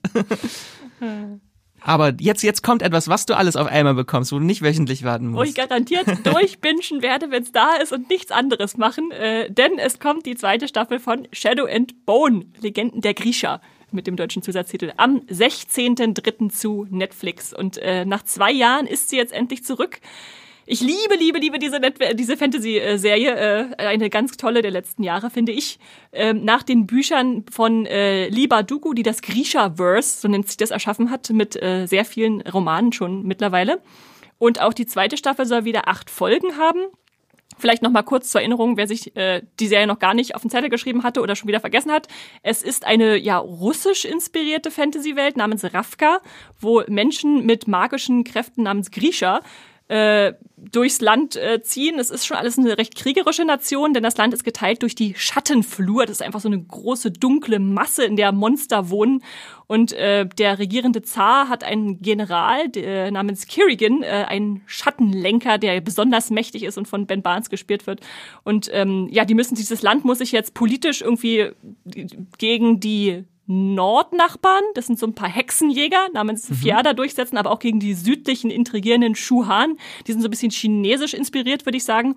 Äh, ist also alles so ein bisschen politisch angehaucht, aber äh, mit ganz tollen Figuren erzählt. Und in der Staffel 1 lernten wir die Kartografin Alina kennen, die eine ganz besondere Gabe an sich entdeckte. Sie konnte nämlich Licht lenken und das konnte sonst niemand. Also die meisten, die magische Kräfte in dieser Welt haben, sind so an die Elemente gebunden, Feuer, Wasser, Luft oder an Materialien, äh, entweder fleischliche oder harte, die sie lenken äh, und verändern können oder äh, ja heilen oder kämpfen. Die haben auf jeden Fall immer sehr coole Handbewegungen. Ja, gemacht. ja, genau. Und ja, Alina dachte nun, sie muss das Land irgendwie retten mit ihrer Gabe, indem sie halt diesen schwarz, diese schwarze Dunkelheit in der Landesmitte heilt. Aber es kam dann alles anders, wie sich herausstellte. Jedenfalls endete die Staffel äh, damit, dass sie nach einem Kräftemehrer suchte, also einem äh, äh, Gegenstand, der ihre, ihre Kräfte noch stärker machen kann. Das war ein mystischer Hirsch. Und äh, ich erzähle jetzt nicht weiter, wie es ausging, denn wenn ihr es gesehen habt, wisst ihr es, das war alles, oh, krass dramatisch. und äh, ich will jetzt natürlich, obwohl ich alle Bücher gelesen habe, unbedingt wissen, wie sie das in der Serie umsetzen, weil die Showrunner auch schon viel angedeutet haben, dass sie Sachen verändert haben, die dann auch selbst die Autorin Libadugo ganz überrascht war, dass das so passierte Geschichte, aber was sie wohl auch gut heißt, zumindest sagen sie so. Und ähm, ja, in Staffel 2 ist jetzt Alina mit äh, ihrem besten Freund Mel auf der Flucht und sucht noch nach weiteren äh, Kräftemehrern, also nach weiteren Gegenständen, die ihre Kräfte verstärken könnten, nämlich einer Seeschlange und einem Feuervogel. Mhm. Und äh, gleichzeitig äh, ist der Bösewicht mit einer unbesiegbaren Armee von Schatten äh, hinter ihr her. Äh, und möchte sie dingfest machen und versklaven, damit er ihr, ihr Licht in seinen Dienst stellt. Und ähm, diejenigen, die die Bücher schon gelesen haben, wissen, dass jetzt ganz tolle Figuren noch dazu kommen, äh, die man auch im Trailer schon gesehen hat. Äh, zum Beispiel Wylan, ein Explosionsexperte, der so Chemie, so ein bisschen Chemiekenner ist, äh, der sich jetzt äh, mit den Krähen zusammenschließt, also dieser Diebesbande, die auch sehr wichtig war in der ersten Staffel. Dann haben wir den Prinzen zu Nikolai zum ersten Mal dabei, ähm, der äh, ja, jetzt eine, eine wichtige Rolle spielen wird. Ich sag, sag mal nicht mehr dazu. Und äh, Tamar und äh, Tolja, zwei Geschwister, die sehr kämpferisch begabt sind. Und äh, ja, wie ihr wahrscheinlich schon hört, bin ich sehr aufgeregt. Ich freue freu mich so. Hype Level 20, äh, über, über 10. äh, freue ich mich sehr, dass es kommt. Und vielleicht noch interessant, äh, weil ja jetzt bei Netflix viele Sachen abgesetzt wurden, ist, dass ich gelesen habe, dass die zweite Staffel jetzt nicht nur das zweite Buch verfilmt, sondern das zweite und das dritte Buch. Mhm. Das heißt, alle, also das ist im Prinzip die Alina-Trilogie. Das heißt, Alinas Geschichte wird jetzt auf jeden Fall zu Ende geführt, was für mich so ein bisschen wirkt wie, falls Netflix uns nicht verlängert, oh haben wir zumindest einen Abschluss, aber wir wollen natürlich gerne die Krähengeschichte, die eigene Bände hat, dann irgendwie noch fortsetzen, aber da muss man halt auf die Einschaltquoten oder die Netflix-Nutzenden äh, warten, dass die bitte, bitte, bitte alle genug schauen, damit das weitergehen kann. Zumindest wird dann nicht dieses Phänomen passieren, dass es wie so ein Mittelteil wirkt von der genau, Trilogie. Genau, das ist immerhin äh, gut. Und ich bin so mega gespannt äh, jetzt auf die zweite Staffel. Und wenn ihr jemanden hören wollt, der nicht so begeistert war von Shadow and Bone, dann geht einfach mal zurück und hört euch unser Streit Streitgespräch an von Hendrik und mir. Da hatten wir einen Pro-Contra-Podcast zu Shadow and Bone. Ich glaube, er wird die zweite Staffel nicht gucken. Wahrscheinlich nicht, wahrscheinlich nicht. Aber ihr hoffentlich am 16.03. bei Netflix. Und damit kommen wir zur nächsten Serie. Am 17.03. eine epische Sci-Fi-Serie startet bei Apple TV Plus. Und zwar Extrapolations heißt die. Es ist die Serie mit dem wohl gewaltigsten Starcast des Jahres. Ähm, also hier mal, ich, ich schmeiß jetzt einfach mal ein paar Namen rein. Name-Dropping. Meryl Streep, Kit Harrington, Edward Norton, Toby Maguire, Diane Lane, Sienna Miller, Gemma Chan, Forrest Whitaker, Marion Cotillard, David Schwimmer, Matthew Rice, Carrie Russell und Murray Bartlett und viele mehr. Dann war Hollywood auch einfach mal aufgebraucht. Ganz Hollywood spielt mit in dieser Serie. Ähm, da ist eigentlich schon egal, worum es geht, oder? Ja, eigentlich schon. ähm, aber äh, ich will euch natürlich nicht so reinwerfen. Hier ist eine Serie mit Cast, guckt euch an. Ähm, die Serie wurde kreiert von äh, Scott C. Burns äh, der Drehbücher zu Filmen wie das Born-Ultimatum und den Steven Soderbergh-Film Der Informant, Side Effect äh, und Contagion geschrieben hat. Und das Ganze ist ein Blick auf eine mögliche Zukunft der Menschheit, eine Extrapolation. Also ich zitiere jetzt einmal Wikipedia. Ich hätte jetzt gesagt, was heißt das Herausrechnung oder sowas? Ja, Extrapolation ist in der Mathematik und Wirtschaft die Fortführung einer Zeitreihe über den letzten beobachteten Zeitpunkt oder Wert hinaus. Also eigentlich wie so eine Hochrechnung. Ja, ja. Erinnert mich vom Konzept, glaube ich, ein bisschen an Years in Years. Mhm, ja, stimmt. Was ja auch so ähnlich war, so ab so einem bestimmten Punkt, wie würde jetzt äh, die Gesellschaft die und Gesellschaft die sich, sich verändern. Ja. Genau, und die Serie hier stellt halt die Frage, wie sieht die Welt in 15 oder 50 Jahren aus, wenn der verheerende Klimawandel weiter vorangeschritten ist. Ähm, ja, die Welt steht in Flammen, Waldbrände, Dürren, Fluten, Krankheiten, Flüchtlingswellen. Ähm, ich glaube, es wird alles sehr dystopisch auch. Ähm, und dabei soll die Serie aber auch auf einzelne menschliche Schicksale blicken. Wie verändert sich der Alltag und das Verhalten von Menschen in einer sich ständig zum Schlechteren verändernden Welt? Und äh, die Serie, das ist ganz interessant, ist so eine halbe Anthologie-Serie.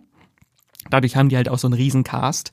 Ähm, also stehen immer bestimmte Figuren im Zentrum einer Folge.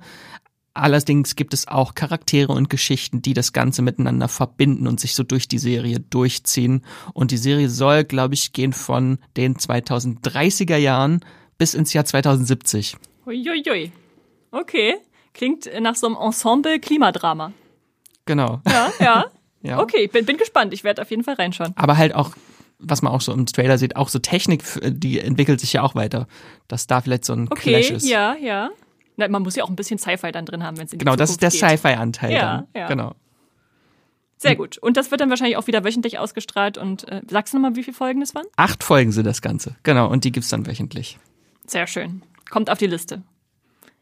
Hoffen wir, dass es Tobey Maguire nicht erst am Ende zu sehen gibt. Wie Oder in Babylon. Gibt's irgendeinen Star, auf den du dich am meisten freuen würdest?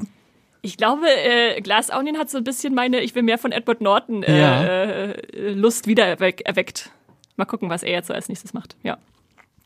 Und damit gebe ich an dich weiter. An Ja. den 17. März. Am 17. März auf Netflix kommt eine Serie, die, ich glaube, so den Preis der die größte Gaga-Serie im März gewinnen könnte. Obwohl müssen wir noch kurz dazu sagen, das äh, Datum wird, glaube ich, noch nicht offiziell so. bestätigt. Das, das habe ich irgendwo gelesen. Also sie soll im März kommen. Mhm. Aber ich hatte bei auf irgendeiner Seite gelesen, dass es vielleicht der 17. März wird. Deswegen haben wir sie jetzt einfach mal an diese Stelle gepackt. Aber vielleicht Kann kommt natürlich sie früher, vielleicht kommt sie später. Genau. Äh, äh, wir wollen sie euch auf jeden Fall nicht vorenthalten. Im März kommt. Agent Elvis. Lasst euch das auf der Zunge zergehen. ähm, es ist eine Animationsserie, zehn Folgen, und sie wird beschrieben als Adult Animation Series, also erwachsene Animationsserie, übersetzt blutig und wahrscheinlich äh, sexueller Content, wer weiß. Ich stell's mir jetzt vor wie Archer, Ja. nur mit Elvis. Da bist, da bist du tatsächlich schon ziemlich nah dran. Okay. Ist nämlich auch von den Archer, äh, da sind auch Archer-Animateure involviert. Okay. Es geht, äh, zur Handlung weiß man nicht viel, aber was man weiß, ist äh, sehr lustig. Es geht um Elvis Presley natürlich, den Musiker, den ihr sicherlich alle kennt, wenn ihr den zuletzt den äh, Bess Lerman-Film gesehen habt letztes Jahr, den Oscar-nominierten Bess Lerman-Film. Äh, und Elvis Presley tauscht seinen weißen Overall gegen einen Jetpack ein, heißt es in der Deckline, und schließt sich einem geheimen Regierungsprogramm als Spion an, um gegen dunkle Mächte zu kämpfen, die das Land bedrohen. So, das müsst ihr jetzt erstmal verarbeiten. Äh, also es geht im Prinzip um Elvis, der ein Doppelleben führt, nämlich als Agent und als Musiker. Und äh, auf dem Poster, äh, was man, was existiert, sieht man ihn auch schon in einer John Wick-ähnlichen Situation, nämlich umzingelt von Knarren, die alle auf ihn zeigen, so wie er ist da am Pokertisch, er hat die Hände auf so Karten und hinter ihm ist noch, warum auch immer, ein Affe zu sehen, der ihn anscheinend begleitet. Ähm, äh, gut getimt, würde ich sagen, mit, mit Elvis, dass wir jetzt daran anknüpfen, dass der gerade wieder ein bisschen aktueller geworden ist. Ähm, die Showrunner sind Mike Arnold und John Eddy, ersterer an der Animationsserie Archer äh, beteiligt. Ähm, es ist von Sony Animation eine Serie. Äh, in 2D, allerdings nicht in 3D. Äh, also das kennen wir vielleicht so von äh, Hotel Transylvanian, Angry Birds, aber auch so Spider-Man New Universe, Mitches gegen die Maschinen zuletzt. Also die haben sich schon sehr experimentierfreudig in den letzten Jahren ausprobiert, die Sony Animation Studios. Deshalb bin ich mal gespannt, was sie jetzt mit Elvis als Agent anstellen. Und das Sahnehäubchen ist noch, äh, wenn ihr Elvis, äh, Agent Elvis im Original schaut, dann werdet ihr Matthew McConaughey als Sprecher zu hören bekommen. What? äh, und mehr habe ich auch nicht zu sagen zu dieser Serie. Also entweder das spricht euch jetzt an und ihr sagt, was für ein Sch- Schund äh, lasse ich aus. Unbedingt. Also es muss doch, eigentlich müsste doch auf dem Poster stehen, dieser Hüftschwung kann töten oder so. Wahrscheinlich kommt da noch was. Mal gucken. ja, die steht tatsächlich auch bei mir auf der Watchlist. da freue ich mich. Äh, genau, ab 17.03. Agent Elvis. Hieß, glaube ich, früher mal, war der Arbeitstitel Agent King. Und jetzt ist der Agent, Agent Elvis. Elvis. ist vielleicht besser erkennbar. Genau. Ja, ja. Bei Netflix, okay. Und dann springen wir zu Amazon Prime Video und bleiben am 17. März. Dort startet Swarm. Nicht zu verwechseln mit der Schwarm. Nicht der, der Schwarm, nur, nur Swarm. Weil der Schwarm hat im Internationalen ja auch den Titel The Swarm. Aber da wird jetzt einfach mal ein bisschen äh, gestänkert, äh, was ähnlich betitelt ist rauszubringen, aber was ganz anderes, oder Max? Es könnte nichts anderes sein. Es ist ein Horror-Thriller von äh, Donald Glover und Janine Neighbors. Also die neue Serie vom Atlanta Mastermind Donald Glover. Und äh, The Swarm, äh, das geht halt in der Serie um eine Fangruppe, die sich The Swarm nennt und die ist schon sehr stark angelehnt an den Beehive von die Fans von Beyoncé.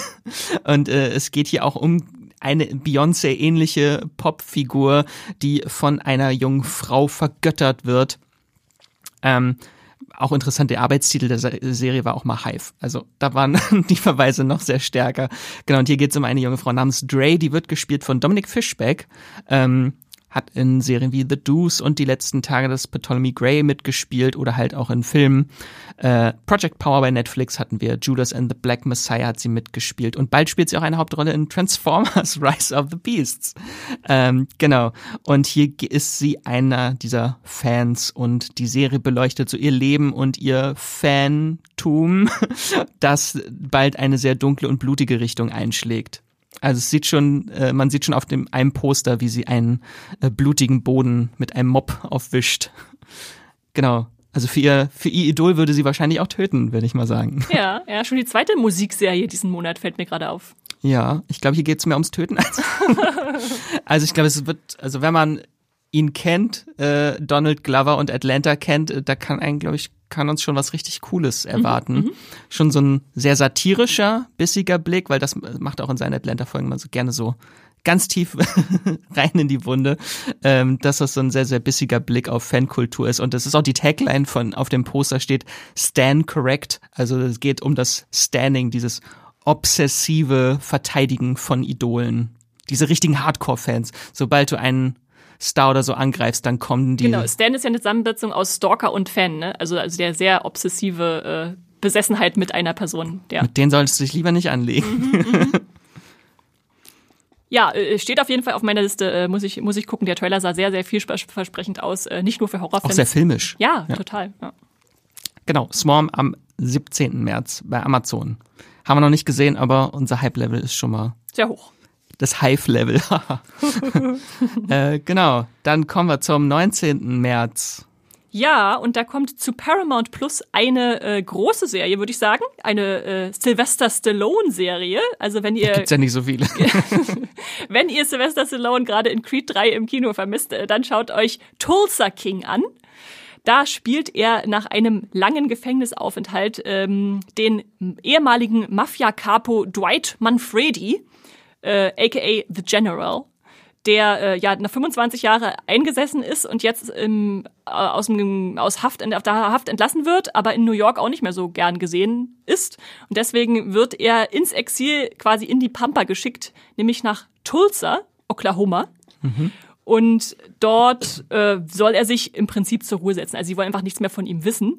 Äh, er denkt aber gar nicht daran, jetzt sein neues, äh, sein, sein kriminelles Imperium, was er mal hatte, irgendwie ruhen zu lassen, sondern äh, will sich ein neues aufbauen und versammelt deshalb eine sehr ungewöhnliche Crew um sich herum. Und das ist äh, am Anfang sehr lustig anzusehen, weil der in Tulsa, Oklahoma, die Serie ist ein bisschen aufgezogen wie niemand in Tulsa weiß, was Kriminalität ist. Okay. Und äh, er geht dann zum Beispiel in so, so einen Coffeeshop rein, äh, und wo, wo legal Marihuana verkauft wird und sagt so, ich übernehme das jetzt hier. Und die alle wissen gar nicht, hä, was will denn der jetzt hier?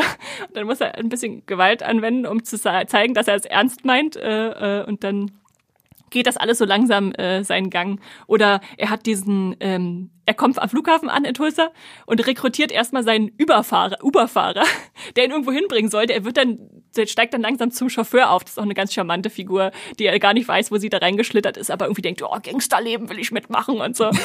äh, das ist ganz, das ist ganz nett äh, erzählt. Ähm, es ist noch eine Serie von Taylor Sheridan, von dem wir schon viel gesprochen haben in den letzten Monaten. Ähm, die jetzt, äh, der hat ja für Paramount Plus schon so unterschiedliche Sachen wie Yellowstone und die ganzen Spin-offs von äh, 1883, 1923 gemacht. Ähm, das ist jetzt noch eine weitere. Ihr kennt ihn vielleicht auch als Drehbuchautoren von Sicario oder Wind River. Und so war er mal bekannt. Mittlerweile nur noch der, der, mittlerweile der Yellowstone-Mann. Yellowstone-Universum. äh, ich muss zugeben, ich mag seine Western-Serien mehr als seine Gangster angehauchten Sachen. Ähm, er hat dann zum Beispiel noch ähm, Mayor of Kingstown mit Jeremy Renner gemacht, was ein bisschen in, mehr in die Richtung geht wie Tulsa King. Ähm, aber ja, wie gesagt, äh, einfach dieser Fish-out-of-water-Aspekt, äh, beziehungsweise dass das Wasser nicht weiß, was es vom Fisch will, der da als Mafia-Boss sich zu, zum Tulsa King aufschwingen will. Das ist schon sehr lustig, äh, gerade in den ersten Folgen. Das hat mich dann doch reingezogen, sodass ich die Serie äh, auch durchgeschaut habe mittlerweile. Ähm, und ansonsten kennt ihr vielleicht noch als Autorin, die auch hinter der Serie stehen, äh, Joseph Ricobene, der hat zum Beispiel bei The Departed mitgeschrieben, oder äh, Terence Winter, der The Sopranos maßgeblich mit äh, beeinflusst hat. Also das sind schon mal richtige Gangster-Autoren dahinter, die die wissen, was sie tun.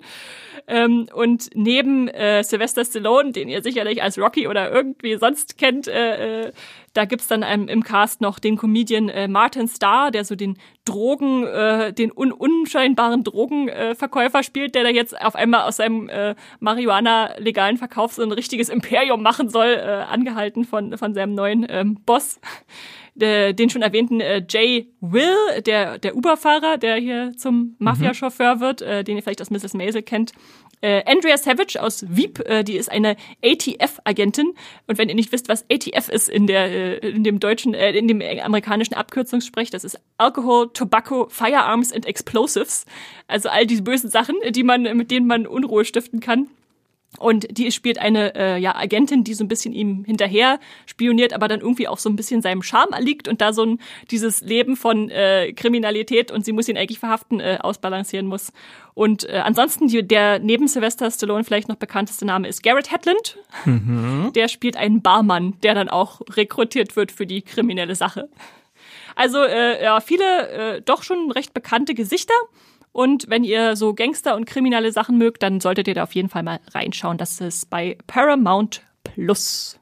Sieben Folgen. Sieben Folgen, das ist auch Ganz, eine ungewöhnliche Zahl. Ich habe auch ewig gewartet, wo, wo ist denn da die achte Folge? Äh, und die kam dann nicht und dann habe ich festgestellt, ach so, das war jetzt das Finale, okay. Und es, es ist auch schon eine zweite Staffel schon bestellt, insofern also. Glück gehabt. Ja. genau, am 19.03. Und damit springen wir zum 24. März. Und da startet auch bei Paramount Plus, äh, geht eine Serie weiter, eine Mystery-Serie, und zwar Yellow Jackets. Und dazu haben wir von unserem Kollegen Hendrik eine Sprache bekommen. Hallo, äh, ich freue mich im März vor allem auf Yellow Jackets Staffel 2.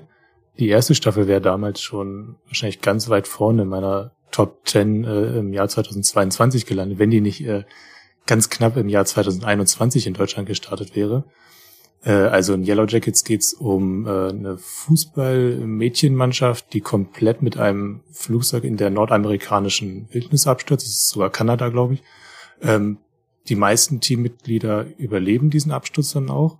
Aber danach geht's erst so richtig los, denn äh, Rettung ist da nicht wirklich in Sicht und diese Mannschaft muss sich dann 19 Monate durchschlagen in der Wildnis und was genau sie tun, und was genau in den 19 Monaten passiert, äh, in denen die sich dann da eben durchschlagen, das erfahren wir erst später, nämlich auf zwei Zeitebenen.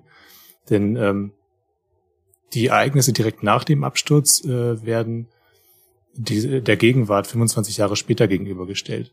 Das heißt, wir sehen die Mädchen dann als erwachsene, traumatisierte Frauen, die mit ihren Taten, die wir wie gesagt erst äh, so nach und nach erfahren, äh, leben müssen.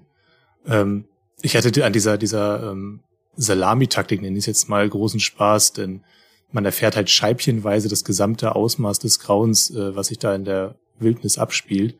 Und daraus ergibt sich dann so eine, so eine Mischung aus Teenie-Drama, Survival-Horror und äh, ja, tatsächlich auch ein bisschen Mystery. Ähm, und ich hatte großen Spaß mit dem Cast auch. Also äh, allen voran ähm, das Hauptdarstellerin-Trio um Melanie Linsky, Christina Ritchie und Juliette Lewis. Die machen das alles ganz toll, spielen extrem exaltiert teilweise, vor allem Christina Ritchie.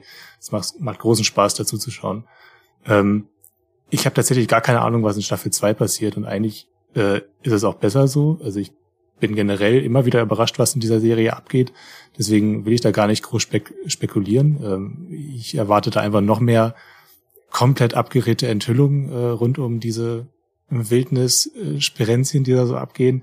Viele Kannibalismus-Andeutungen, vielleicht auch mal eine richtige handfeste Kannibalismus-Szene, wer weiß. Ähm, Und hoffentlich ganz viele irre Christina Ritchie sehen. Und was ich auch noch, was ich auch schon sagen kann, ist, ähm, Elijah Wood ist dabei, also der Herr der Ringe ist da. Der spielt eine relativ große Rolle sogar in Staffel 2. Genau, also wo läuft das? Ähm, Yellow Jackets Staffel 2 wird bei Paramount Plus laufen. Und da geht's dann auch am 24. März los. Ähm, wahrscheinlich gibt es wieder zehn Episoden, so komplett bestätigt ist das noch nicht. Ähm, und die werden wöchentlich ausgestrahlt. Also da hat man dann auch ein paar Wochen, Monate was von. Jo, soweit von mir. Ja, danke, Hendrik, für die äh, Yellow Jackets äh, Vorstellung. Ich freue mich auch schon riesig auf die zweite Staffel. War jetzt am überlegen, ob ich nochmal die erste gucke. Das ist schon wieder ziemlich lange her. Ich, witzigerweise, ich bin so eine Person, an der dieses, äh, dieser Hype so ein bisschen vorbeigegangen ist. Ich musste zweimal anfangen und habe sie durchgeguckt und fand sie dann ganz gut und werde wahrscheinlich auch die zweite Staffel gucken, einfach weil es so eine interessante Prämisse ist, aber mir ist der Funken nie vollständig übergesprungen, oh. leider. Vielleicht passiert das jetzt in Staffel 2 mit Elijah Wood. Mich als alten Herr der Ringe-Fan, vielleicht kann er da begeistern. Und Lauren Ambrose spielt auch in der zweiten Staffel mit. Ja, stimmt. Also direkt von Servant nach dem Finale Ob rüber. sie dann auch so wieder in so eine anstrengende Rolle spielt. Mal gucken. Mal gucken. Und damit kommen wir zur nächsten Serie. Am 24. März bei Join Plus die andere deutsche Serie, die schon zuvor erwähnt, die lustige deutsche Serie. Intimate äh, heißt sie. Die klingt zum Beispiel eher ernst, würde ich sagen. Intimate oder ja. Alles andere als ernst. Okay, okay. Das ist die neue Serie der Die Discounter-Macher. Äh, eine Impro-Cringe-Comedy für Jerks-Fans, würde ich jetzt mal sagen. Ähm, genau, das sind acht Episoden. Wöchentlich gibt es zwei Folgen. Und äh, vor und hinter der Kamera ist die ganze Serie entstanden von Emil und Oskar Belton, ähm, Bruno Alexander, Leo Fuchs und Max Mattis und die spielen Anfang 20-jährige Freunde gleichen Namens aus Hamburg, einige von ihnen auch junge Schauspieler. Und die geraten von einer peinlichen Situation in die nächste, äh, wobei die Grenzen der Scham durchbrochen werden. Immer. und ständig. Ähm, genau, das Vorbild für die Serie war tatsächlich auch Jerks. Also die große, die große deutsche Impro-Comedy-Serie mit Fariadim und Christian Ulm, die so fiktive Versionen von sich selbst spielen. Ähm, und Intimate wird auch unter anderem von Christian Ulm produziert. Das Ganze geht aber noch weiter zurück, denn diese fünf Hamburger Jungs äh, haben das Konzept schon während ihrer Schulzeit als äh, YouTube-Serie realisiert ähm, ganz im Stile ihrer Lieblingsserie Jerks. Und jetzt äh, haben wir den Full Circle Moment, unter anderem auch, weil Christian Ulm sogar auch eine Gastrolle in der Serie hat. Ähm, also für alle Jerks-Fans ist das, glaube ich, jetzt nach dem Serienende äh, die Serie, die man sich wahrscheinlich auf die Merkliste setzen sollte. Und natürlich auch alle Discounter-Fans das ist, glaube ich, Pflichtprogramm. Ähm, ich habe schon ein bisschen davon äh, sehen können von der Serie und ist definitiv äh, grenzüberschreitender und äh, derber Cringe-Humor. Äh, viel nackte Haut und äh, auch einige interessante Gastauftritte. Zum Beispiel Heike Mackert spielt mit Jonas Ney. Das ist schon fast ein Insider, wenn ich jetzt lache, wenn, wenn der Name Jonas Ney fällt. Ähm, und äh, Mark Hosemann spielt auch mit. Ähm, genau. Und wenn ihr kein Join Plus Abo habt und die Serie trotzdem gucken möchtet, äh, dann habe ich äh, gute Nachrichten. die äh, startet nämlich auch im äh, Free TV bei Pro7 am 4. April. Müsst ihr euch noch ein bisschen länger gedulden. Und dann gibt's dann die Folgen immer dienstags ab 23.45 Uhr, hm. weil sie definitiv nicht jugendfrei ist. Okay, okay. Aber siehst du, dann ist es nicht nur unsere zweite deutsche Serie, sondern auch unsere zweite Hamburger Serie dann die auch in Hamburg spielt, oder? Stimmt, ja. Das ist großer Hamburg-Content diesen Monat. Ja, der Hamburger März nennen wir ihn jetzt ab sofort. Hamburger März, gut. Äh, und wie, damit. So ein politischer Umsturz. und äh, damit äh, springen wir zum 25.03., ein Tag weiter, in die ZDF-Mediathek, wie vorhin versprochen. Äh, und da haben wir eine Sprache von Andrea bekommen. Hallo, hier ist noch einmal Andrea. Ich kann mich heute gar nicht halten mit meinen Serientipps. Ich möchte euch auch noch unbedingt Killing Eve ans Herz legen. Von dieser Serie gibt es bereits vier Staffeln, beziehungsweise insgesamt vier Staffeln. Ihr habt bestimmt schon mal davon gehört. Es ist eine ganz wundervolle, schwarzhumorige Thriller-Serie und die kommt jetzt in die ZDF-Mediathek. Bisher gab es sie bei Lionsgate Plus, ehemals Starsplay zu streamen. Der macht jetzt allerdings dicht. Wenn ihr es auf eurer Watchlist habt, keine Bange, keine Sorge. Dafür sind wir ja da, um euch diese Tipps zu geben. Die gibt es nämlich ab dem äh, 25.03. die erste Staffel in der ZDF-Mediathek und dann im April kommen die drei weiteren Staffeln. Das heißt, ihr habt dann das volle Binge-Paket. Am besten ist eh die erste Staffel und die könnt ihr jetzt im Februar schon streamen. Jede Staffel hat acht Episoden. Worum geht's denn in Killing Eve für alle, die noch gar nichts davon gehört haben? In Killing Eve liefern sich die beiden herausragenden, herausragenden Schauspielerinnen Sandra Oh und Jodie Comer ein Katz- und Maus-Spiel als einerseits MI5-Beamtin und andererseits internationale Auftragmörderin. Und genau, die titelgebende britische Security Service Beamtin Eve, eben gespielt von Sandra Oh, übrigens ihre erste Serienhauptrolle seit Grey's Anatomy. Sie leitet eine kleine Undercover-Einheit, um die Mörderin Villanelle aufzuspüren, die eine Spur der Verwüstung durch ähm, Europa oder in Europa hinterlässt. Und das Großartige daran äh, ist der Twist der Serie, dass die beiden eine immer stärkere Faszination füreinander entwickeln, was zu ja wirklich hochbrisanten Situationen führt, nenne ich es jetzt mal, ohne irgendwas zu spoilern. Ist vielleicht ein bisschen wie die Hannibal-Serie mit Mats Mikkelsen, aber tausendmal lustiger und weit weniger Kunstblut. Genau. Also, wenn euch das anspricht, dann guckt unbedingt mal in äh, Killing Eve rein. Eine Sache, die ich noch gar nicht erwähnt habe, die ja wahrscheinlich das größte Verkaufsargument für die Serie ist, Killing Eve ist gemacht von Phoebe Waller-Bridge, die wir alle als Schöpferin von und Schauspielerin in Fleabag lieben. Und genau, Killing Eve hat demnach sehr viel schwarzen Humor, ist aber dennoch extrem packend erzählt. Ein richtiges Thriller-Juwel. So, das war's von mir für heute in dieser Folge. Zurück zu Max und Esther. Ja, danke, Andrea. Genau, 25. März äh, kommt die erste Staffel von Killing Eve und im April dann verteilt über mehrere Wochen dann auch noch die restlichen drei. Hast du die Serie eigentlich zu Ende geguckt? Ich habe letztes Jahr zum allerersten Mal die erste Staffel geguckt, ja. weil immer alle so erzählt haben, wie toll das ist und weil ich auch Phoebe Waller-Bridge äh, ihren Humor auch ganz doll liebe und Fleabag äh, ein absolutes Highlight finde.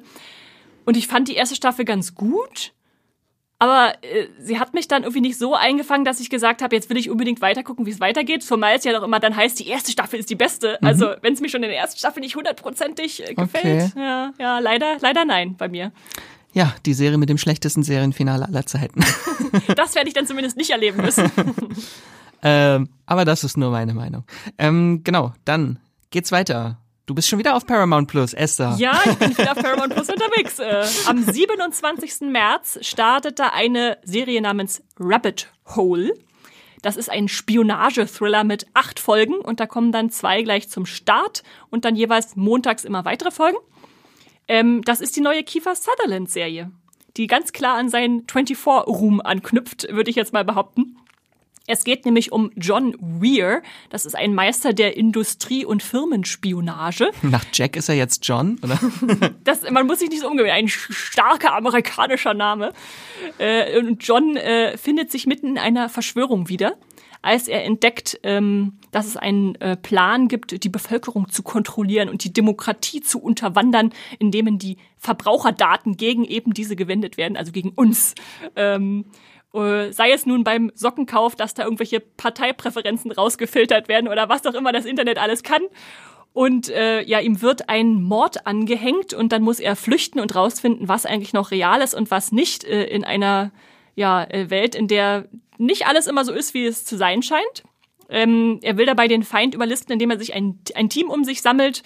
Ähm, ja, und dann kommt dann so eine riesige Welt, wird dann aufgemacht von Überwachung, Fehlinformationen, Manipulationen. Klingt alles sehr spannend. Also ich dachte am Anfang, oh, es ist jetzt noch so eine Spionage-Serie, aber das ist schon nochmal eine andere Ecke, Industriespionage. Mhm. Und ähm, Generell sah es eigentlich sehr spannend aus. Äh, der Trailer, den könnt ihr euch schon angucken, was da so passiert. Äh, der Trailer beginnt zum Beispiel erstmal mit einer Bombe, dass Kiefer Sutherland mit einer Bombe in eine Lobby reinläuft und man denkt, huch, was ist denn jetzt los? Ähm, und er dann unwillig er ist, äh, dabei mitzumachen, die Welt zu retten vor diesem äh, Internetangriff. Und der Titel Rabbit Hole spielt natürlich auch auf Alice im Wunderland an, ganz klar, äh, und verspricht dann, dass da immer noch mehr dahinter steckt als nur diese gewöhnliche Spionage, äh, der Spionageansatz. Ähm, und mich hat auch wahnsinnig dieses stylische Poster fasziniert. Hast du das gesehen, Max? So, mhm. so ein gelbes mit einem fallenden Kiefer Sutherland in der Mitte.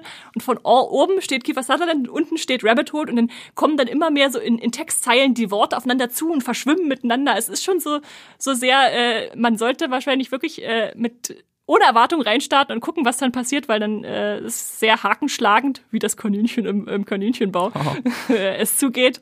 Ähm, die, äh, die zwei äh, Glenn Ficarra und John Recker sind die Showrunner. Die haben auch schon eine sehr illustre Filmografie, wenn man sich die anguckt. Also die haben alles gemacht von Will Smith Heist-Film äh, Focus, äh, Jungle Cruise, die Serie This Is Us, äh, Crazy Stupid Love, Bad Center. Also auch so total unberechenbar, äh, was, was ihr Werk bisher ist. Äh, insofern, ja, ist das für mich was, was auf die Watchlist gehört und Vielleicht als Cast-Anregung noch, da haben wir Rob Yang, den wir vielleicht aus Succession kennen, äh, Jason Butler-Hane aus Ozark und ganz oben mit dabei Charles Dance, äh, den ich immer sehr gern sehe aus äh, Game of Thrones. Da hat er den Tywin Lannister gespielt oder aus Alien 3. Äh, also er war eigentlich überall dabei. Äh, ganz toller Schauspieler.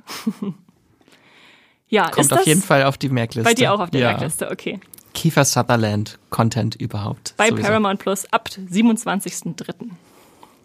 Genau, und dann springen wir zum 29. März zu Apple TV Plus. Dort startet The Big Door Prize, ähm, eine Mystery, Mystery äh, Drama Dramedy-Serie. Schon schwierig. Ich glaube, sie lässt sich nicht so ganz ein, äh, kategorisieren in ein spezielles Genre. Ähm, es ist eine Adaption auf jeden Fall des gleichnamigen Romans von M.O. Walsh und es geht um eine mysteriöse Maschine, ähm, die eines Tages äh, mitten in einem Lebensmittelladen in einer Kleinstadt steht und äh, blaue Karten ausspuckt, auf der äh, jeder, der diese Maschine betritt, äh, bekommt seine eigene Bestimmung, sein eigenes wahres Potenzial im Leben. Steht dann auf dieser Maschine Discover Your Life's Potential. Also steht dann drauf, Esther Redakteurin steht auf dieser, auf dieser Karte und dann weißt du, das ist das, was das du in deinem Leben Ziel. erreichen okay, kannst. Okay. Das ist das Ziel. Genau, und das verändert natürlich das Leben aller Menschen in dieser Kleinstadt namens Deerfield die gerade, äh, also die ganze Stadt gerät in eine Existenzkrise, also im Prinzip eine Midlife-Crisis für alle, weil alle denken, ach Mist, habe ich jetzt in meinem Leben wirklich den richtigen Pfad eingeschlagen, habe ich wirklich das erreicht, was ich erreichen möchte ähm, und die hinterfragen alle ihr Leben, äh, treffen plötzlich drastische, lebensverändernde Entscheidungen, stürzen in tiefe Sinnkrisen, weil man halt wirklich das mit dem glücklich ist, was man hat. Ähm, oder kann man alles jetzt plötzlich hinter sich lassen und nochmal neu anfangen? Das sind so die äh, Fragen, die dort gestellt werden. Und es geht zumindest in dem Buch ähm, um unterschiedlichste StadtbewohnerInnen. Und im Zentrum steht die Familie Hubbard, die eigentlich eine Bilderbuchehe zu führen schien und äh, nun erkennt, dass ihr Leben vielleicht doch noch mehr bereithält äh, als das, was sie haben. Genau, und zum Cast, da weiß ich, Esther freut sich schon sehr, es spielt die Hauptrolle nämlich Chris Dowd. Ja, IT Crowd. Roy aus The IT Crowd, genau. Und äh, ich freue mich sehr auf Josh Josh Segarra, der auch eine Nebenrolle spielt. Der hat unter anderem in Arrow mitgespielt, in She-Hulk hat er mitgespielt, in Scream 6 spielt er jetzt mit. Ähm, auch ein ganz, ganz toller Comedian. Äh, und äh, Gabriel Dennis spielt auch eine weibliche Hauptrolle. Ähm, äh, die hat vorhin Luke Cage mitgespielt in der zweiten Staffel. Genau. Äh, The Big Door Prize ist auch so eine typische Apple TV Plus Serie, oder? Also, dass man denkt, so ein bisschen Konzeptexperiment, was kann da draus werden? So, Noch ein bisschen inspirierend. So Severance trifft Shrinking. Ja, ja. Sinnkrise, aber mit Humor. Deswegen meine ich ja, das lässt sich so schwierig, ja, so ja. Dramedy, Mystery, ja, irgendwie so. Auf jeden Fall sehr spannend, äh, muss, muss ich mal reingucken. Genau, und damit kommen wir zur nächsten Serie die noch ein bisschen abgehobener ist, glaube ich, als das, was wir jetzt eben besprochen haben. Äh, 30. März, die siebte Staffel Riverdale startet. Es gibt sie, die Serie immer noch. Äh. Oh, genau, bei Netflix startet sie. Die gibt's äh, wöchentlich 20 letzte Episoden. Das ist die allerletzte Staffel, die siebte. Genau, wöchentlich und am bis zum 24. August und dann wird dann die Serie nach 137 Folgen endgültig vorbei sein. Äh, ich muss dazu sagen, ich habe Staffel 1 gesehen und die Musical-Folgen und das war's. Aber ich habe schon so ein bisschen mitbekommen am Rande immer, welche wahnsinnigen neuen Richtungen die Serie teilweise einschlägt. Also was eins so als Twin Peaks-artiges Teeny Mystery begann mit Archie-Figuren, also Figuren aus den Archie-Comics. Dann nun so im Verlauf von sechs Staffeln immer seltsamere Wendungen ein. Äh, Zeitreisen gab es, es gibt Parallelwelten, Hexen, unterschiedlichste übernatürliche Kräfte. Und am Anfang ging es eigentlich nur darum, dass ein Teenager ermordet wurde. das äh, ein Murder Mystery war. Tja, und jetzt gibt es Hexen und Paralleldimensionen. Und Staffel 7 beginnt nun damit, dass sich die Hauptfiguren in den 1950er Jahren wiederfinden. Und nur Jughead sich erinnert, was sie zuvor in der Gegenwart erlebt haben. Genau. Und das Ganze ist natürlich schon so eine sehr eindeutige zum Schluss jetzt nochmal kurz vor dem Serienfinale, so eine eindeutige Hommage an diese klassischen Archie-Comics, auch so vom Look her, dieses historische Setting. Aber trotzdem, also ich glaube, ich bin ganz froh, dass ich nicht weitergeguckt habe. Ich habe auch in Staffel 2, in Staffel 2 abgebrochen. Ich breche selten Serien mittendrin ab. Äh, und wir ja, wollen natürlich niemanden verurteilen, wir, der wir Riverdale wollen, gerne Wir wollen gerne von euch hören, wenn ihr es ja. bis jetzt geschaut habt, äh, was euch da noch hält, was, was euch besonders macht, weil es ist auf jeden Fall eine Serie, die sich sehr weit entwickelt hat in unterschiedliche Richtungen. Äh, ist ja auch mal spannend, wenn sich eine Serie verändert während ihrer sieben Staffel Laufzeit. Ja, Vielleicht ja. ist das ja auch der, der Selling Point der Serie, dass sie so unberechenbar ist, dass du nie weißt, in welche Richtung das als nächstes geht. Ich bin nur ein bisschen traurig, dass ich halt nicht so viel geguckt habe, weil dadurch habe ich jetzt äh, natürlich äh, dieses, das Crossover mit Chilling Adventures of Sabrina verpasst. Tja, Max, man kann nicht alles haben. Und damit geht's weiter. In der nächsten Serie kann man alles haben, wenn man eine Frau ist. Oh. Am 31. März startet die Serie Die Gabe oder im Englischen The Power. Klingt noch ein bisschen mächtiger. Ja, äh, bei Amazon. Das sind neun Folgen, Folgen, die dann wöchentlich kommen. Und vielleicht kommt euch der Titel bekannt vor, weil es da eine Buchvorlage gibt, die berühmte The Power oder Die Gabe äh, Buchvorlage von Naomi Ackerman. Die ist nicht zuletzt deshalb berühmt geworden, weil sie lange äh, New York Bestsellerlisten war und äh, da zu den zehn besten Büchern 2017 gewählt wurde. Und sogar Obama hat gesagt, das war eins seiner Lieblingsbücher 2017. Ähm, und ja, es ist, äh, ich habe es gerade jetzt an diesem Wochenende äh, zu, zu Ende gelesen. Äh, ganz frisch noch ist es bei mir in Erinnerung. Und es ist eine wahnsinnig spannende äh, Fantasy-Gesellschaftsstudie, würde ich sagen, über mehrere Jahre hinweg, wie die Welt so eskaliert aus unterschiedlichen Perspektiven. So ein bisschen als äh, rückblickend aufgezogen, was ist eigentlich passiert, ähm, aber gleichzeitig als Roman geschrieben, dass man immer dran bleibt. Es ist nicht so eine trockene Studie, sondern eher mhm. so, hier habt ihr jetzt die unterschiedlichen Figuren und das ist, äh, so sind sie zusammengetroffen und das ist passiert. Sehr, sehr spannend geschrieben und deshalb bin ich jetzt auch um, umso gespannter, wie die Serie das erzählen wird. Es geht äh, um Folgendes. Die weiblichen Jugendlichen der Welt beginnen plötzlich die Fähigkeit zu entwickeln, elektrische Stromschläge aus ihren Körpern heraus zu produzieren und abzugeben. Und die sind stark genug teilweise, dass sie damit töten können. Und das ist, diese Fähigkeit ist erblich bei ihnen eingebaut und auch nicht wirklich entfernbar. Also man kann jetzt nicht einfach sagen, nee, wir legen dir eine Manschette um und jetzt kannst du das nicht mehr. Und deshalb entdecken äh, ja immer mehr junge Frauen, dass sie das können und sie können gleichzeitig diese Gabe auch in älteren Frauen erwecken, indem sie den Stromstoß geben. Also im Prinzip läuft es darauf hinaus, auf einmal können alle Frauen äh, mhm. äh, Elektroschocks abgeben auf der Welt. Und das verschiebt natürlich das Machtgefälle äh, auf einmal äh, rapide. Also das schwächere Geschlecht wird jetzt plötzlich zum stärkeren. Das Ganze beginnt sich umzukehren. In Osteuropa wird sogar ein Regime umgestoßen, ein neuer Staat bildet sich. Ähm, und wir haben unterschiedliche Figuren, die uns halt die Auswüchse und Wirkungsbereiche dieser Veränderungen darstellen. Also wir haben zum Beispiel die Bürgermeisterin Margaret Cleary, in der Serie gespielt von Tony Collette die äh, jetzt beginnt, das auch für sich zu nutzen teilweise. Am Anfang ist es noch so, muss man das jetzt verstecken, dass man es kann, auch als ältere Frau? Ähm, oder ist es eher was, was man als Mittel ausstellen sollte?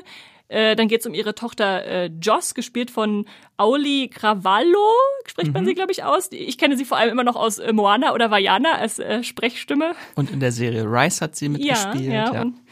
Ähm, dann gibt's noch äh, deren Ehemann, äh, äh, also Margot Clearys Ehemann Rob äh, von John Leguizamo gespielt, den kennt man sicherlich auch. Ähm, sehr starke Figur ist auch der Videojournalist äh, Tunde, der mhm. ähm, in Nigeria seinen Anf Anfang nimmt, einfach weil er ein Video aufzeichnet davon als erster, was diese Fähigkeit überhaupt kann und was sie ist und dadurch dann zu so einem weltreisenden Menschen wird, der das irgendwie alles dokumentieren und aufzeichnen will und als Mann natürlich jetzt auch in eine neue Situation gebracht wird, der übrigens gespielt wird von Ted Lasso Star, äh, einem Fußballer, den du sicherlich äh, kennst. Äh, ich, mir fällt sein Name jetzt gerade nicht ein, aber der der afrikanische, der wechseln sollte in den afrikanischen Verein und dann doch geblieben ist in Staffel Sam Obisanye? Ja, ja. und ähm, dann gibt's noch die Gangster-Tochter Roxy Monk, die natürlich auch so die ganzen kriminellen Auswüchse dieser Gabe jetzt äh, auslotet. Die Ausreißerin Ellie, die zu einer Art religiösen Figur aufsteigt, äh, die sagt, diese Gabe ist jetzt äh, Gott gegeben und Gott ist eine Frau und äh, das dann noch einmal die ganze Kultur auf den Kopf stellt. Und äh, witzigerweise, wir haben diese Serie schon mal in der Serienvorschau 2022 drin gehabt. Hat ein bisschen länger gedauert, bis sie kam. Aber jetzt ist sie endlich da und ich hoffe einfach mal, was lange währt, wird endlich gut. Also ein sehr, sehr spannendes Konzept und der Trailer sah auch schon stark aus. Auf jeden Fall ein Must-Watch für mich. Wie sieht das eigentlich aus? Kann man damit auch Strom sparen? Wenn man Elektroschocks ausstrahlen kann. Im Buch wird zumindest nicht beschrieben, dass das irgendjemand auch nutzt als Sie können als die Energiekrise doch lösen. Mhm, mhm. es ist eher interessant, dass man halt jetzt dieses äh, Verhandeln von männlichen und weiblichen Positionen hat, was ja in den ja. letzten Jahren viel auch in Filmen und Serien passiert ist, aber dass halt nicht so kategorisch gesagt wird, ja jetzt wenn Frauen an der Macht sind, dann ist alles gut, sondern dann gibt's äh, ähnliche Probleme oder andere Probleme und trotzdem Eskalation, also einfach so, ein, so eine ernsthafte Beschäftigung damit, äh, was in so einem futuristischen Szenario dann passieren könnte. Sehr, sehr spannend. Viele spannende Amazon-Serien finde ich auch diesen Monat. Auf jeden Fall. Ähm, und damit kommen wir schon zur letzten Serie im März, auch am 31.03. Die Hexen sind da. Die Hexen sind da. Die Mayfair Witches kommen am 31.03. zu Sky bzw. Wow. Das ist die zweite Serie des Immortal Universe, äh, von dem ihr sicherlich alle schon ganz viel gehört habt. Äh, nee, die erste Serie war Interview with the Vampire, die ja Anfang des Jahres nach Deutschland äh, kam und die zumindest Max und ich hervorragend fanden. Mhm. ähm, und das sind jetzt bei den Mayfair Witches wieder acht Folgen. Das ist aber, muss man dazu sagen, einfach losgelöst. Also ihr müsst jetzt nicht Interview with the Vampire gesehen haben, um Mayfair Witches zu gucken, sondern es ist einfach erstmal im selben Universum angesiedelt, weil natürlich. Und in der gleichen Stadt. In der gleichen Stadt, das stimmt. Äh, natürlich auch auf den Büchern von Anne Rice basierend. Das ist das verbindende Element daran. Die hat ja die Buchtrilogie der Hexen von Mayfair geschrieben und da basiert jetzt natürlich auch diese Horrorserie drauf. Es geht um die Neurochirurgin Rowan Fielding, die plötzlich seltsame Kräfte an sich entdeckt, äh, die teilweise auch sehr bedrohliche Auswüchse annehmen.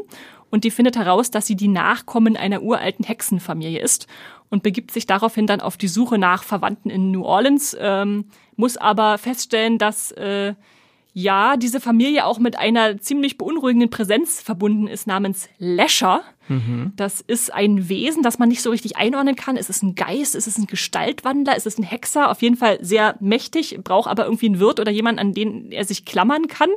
Da ist natürlich dann äh, Rowan, die Hauptfigur, die ideale Kandidatin für, weil sie sehr ähm, mächtig ist, aber das alles noch gar nicht so richtig kontrollieren kann, noch gar nicht weiß, was, was die überhaupt für Kräfte besitzt.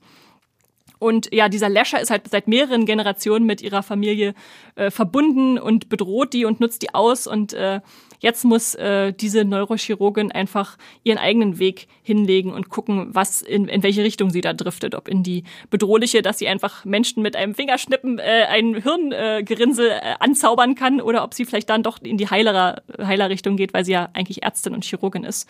Ähm, die Hauptrolle wird gespielt von Alexander Daddario, Mhm. Was ist das berühmteste von Alexander Daddario? So Baywatch oder womit würdest du sagen? Percy Jackson. Ja, ja, stimmt. Why Percy Women Jackson. Kill, die ja, erste Staffel. Ja. Ansonsten kennt ihr wahrscheinlich auch noch äh, Jack Houston aus Ben Hur oder Kill Your Darlings. Äh. War nicht auch äh, Boardwalk Empire? Habe ich nicht gesehen. Ach. Ja, der spielt auf jeden Fall den Lasher.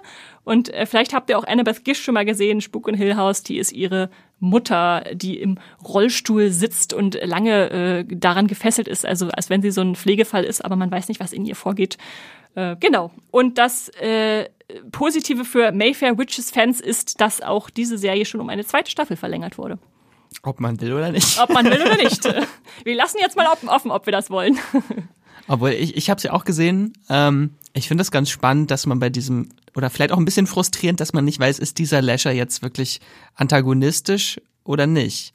Also ist er gut oder nicht? Also man kann das nicht so ganz am Anfang äh, wirklich zuordnen, weil es gibt in dieser Familie so zwei Lager. Die einen, die denken, das ist ein Fluch, ja. der beseitigt werden muss, und dann gibt's die anderen, die ihn noch so als Geschenk ansehen, weil das ist schon quasi wie so ein faustischer Pakt, dass du auch was, du kriegst ja was dafür, mhm. wenn du mhm. ihn in dir aufnimmst. Ja, es Macht ist, und ist Reichtum. ein guter Ansatz, ja, ja. ja. ja. Das hält es dann ein bisschen äh, zwielichtig. Ja. Ja. Aber nicht so gut wie äh, nicht Interview, so gut wie with, Interview the with the Vampire. Nein, nein, nein. Und dabei bin ich eigentlich sehr, sehr großer Hexenserien-Fan. Also als Kind schon war Charmed meine Lieblingsserie. Ich habe Witches of East End und Eastwick gerne geguckt. Aber, die hier hat mich nicht so ganz Aber gab es in letzter Zeit irgendwelche größeren Hexenserien? Vielleicht noch Chilling Adventures of Sabrina? Ist, ist auch mhm. eine Hexe, oder? Ja. Mir ist da nur noch The Secret Circle eingefallen, die wahrscheinlich niemand kennt, diese Serie. Also der große Hexenhype ist vorbei. Es gab das Charmed Reboot, das mhm. habe ich auch mhm. nach vier Folgen abgebrochen. Mhm. Na gut, äh, aber vielleicht wird jetzt äh, die Hexenserienwelt wiederbelebt durch Mayfair Witches äh, ab letzten äh, Märztag am 31. Äh, bei Sky oder Wow. Und ich möchte einfach nur, dass irgendwann das große Crossover kommt, Vampire gegen Hexen. Bitte. Eigentlich gucke ich diese Serie auch nur, weil ich hoffe, dass da irgendwelche Interview with the Vampire-Figuren äh, vorbeikommen. Genau, damit sind wir auch schon durch mit dem März wieder. Yes. Äh, ich hoffe, beziehungsweise wir beide hoffen, äh, dass unter unseren 20 ausgewählten äh, und Serien auch was Spannendes für euch jetzt dabei war, auf das ihr euch jetzt freuen könnt. Oder vielleicht auch was, was wir jetzt schon wieder von eurer Merkliste streichen könnt, weil ihr gemerkt habt, ach nee, vielleicht ist es doch nicht was für. Äh, Kann ja auch hilfreich auch sein. Mich. Genau. Ähm, genau, Esther, ich hoffe, du hast jetzt auch ein paar Serien mitgenommen. Gibt es schon irgendein Highlight, auf was dich jetzt sehr freust, abseits von, Shadow, and Bone? Bone? Also ich bin jetzt doch erstaunlich gehypt auf Daisy Jones, muss ich sagen, nach deiner Beschreibung. Hm. Ich hoffe nicht, dass alle Welt die Serie schlecht findet. Ja, mal gucken. Ich, ich liebe sie. Mandalorian natürlich sowieso, aber das ist ja quasi jetzt, jetzt schon da, wenn dieser Podcast kommt. Also ich glaube auch, dass ich Daisy Jones in the Six nochmal gucken werde, wenn sie komplett ist. Mhm. Und ich freue mich jetzt schon auf jeden Fall riesig auf Ted Lasso ja, ne, das und The Mandalorian. Das sind so die Sachen, die verstehen sich von selbst, Max. Ja, ja. genau, alle 20 genannten Serien äh, könnt ihr auch nochmal als Übersicht in den Show Notes nachlesen. Und damit geht wie immer ein großes Dankeschön an euch, unsere Fans äh, und ZuhörerInnen. Äh, danke, dass ihr uns so fleißig hört und auch weiterhin äh, hört.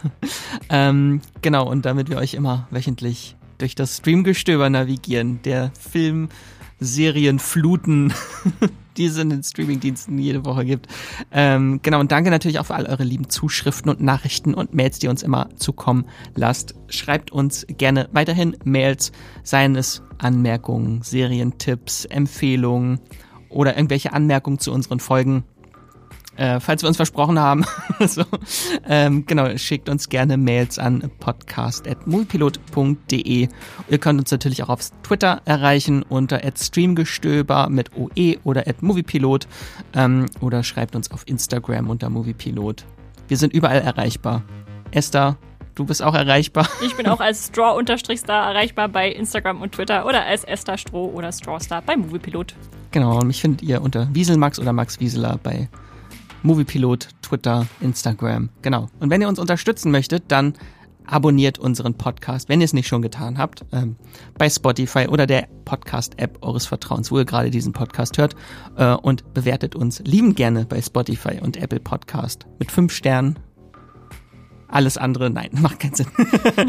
Liebend gerne mit fünf Sternen. Also wir sagen es immer spaßhaft, aber es ist leider äh, die bittere Realität, äh, dass, äh, ja, dass bei solchen Bewertungssystemen zählt immer nur die Höchstwerte, warum auch immer. Ja, und äh, es, es, es hilft uns halt äh, auch einfach mehr gefunden zu werden und von noch mehr Leuten gehört äh, zu werden. Äh, genau, ich hoffe, ihr hattet jetzt ein paar se tolle Serientipps wieder diesen Monat äh, und damit sage ich, habt einen wundervollen Tag und streamt was Schönes. Tschüss.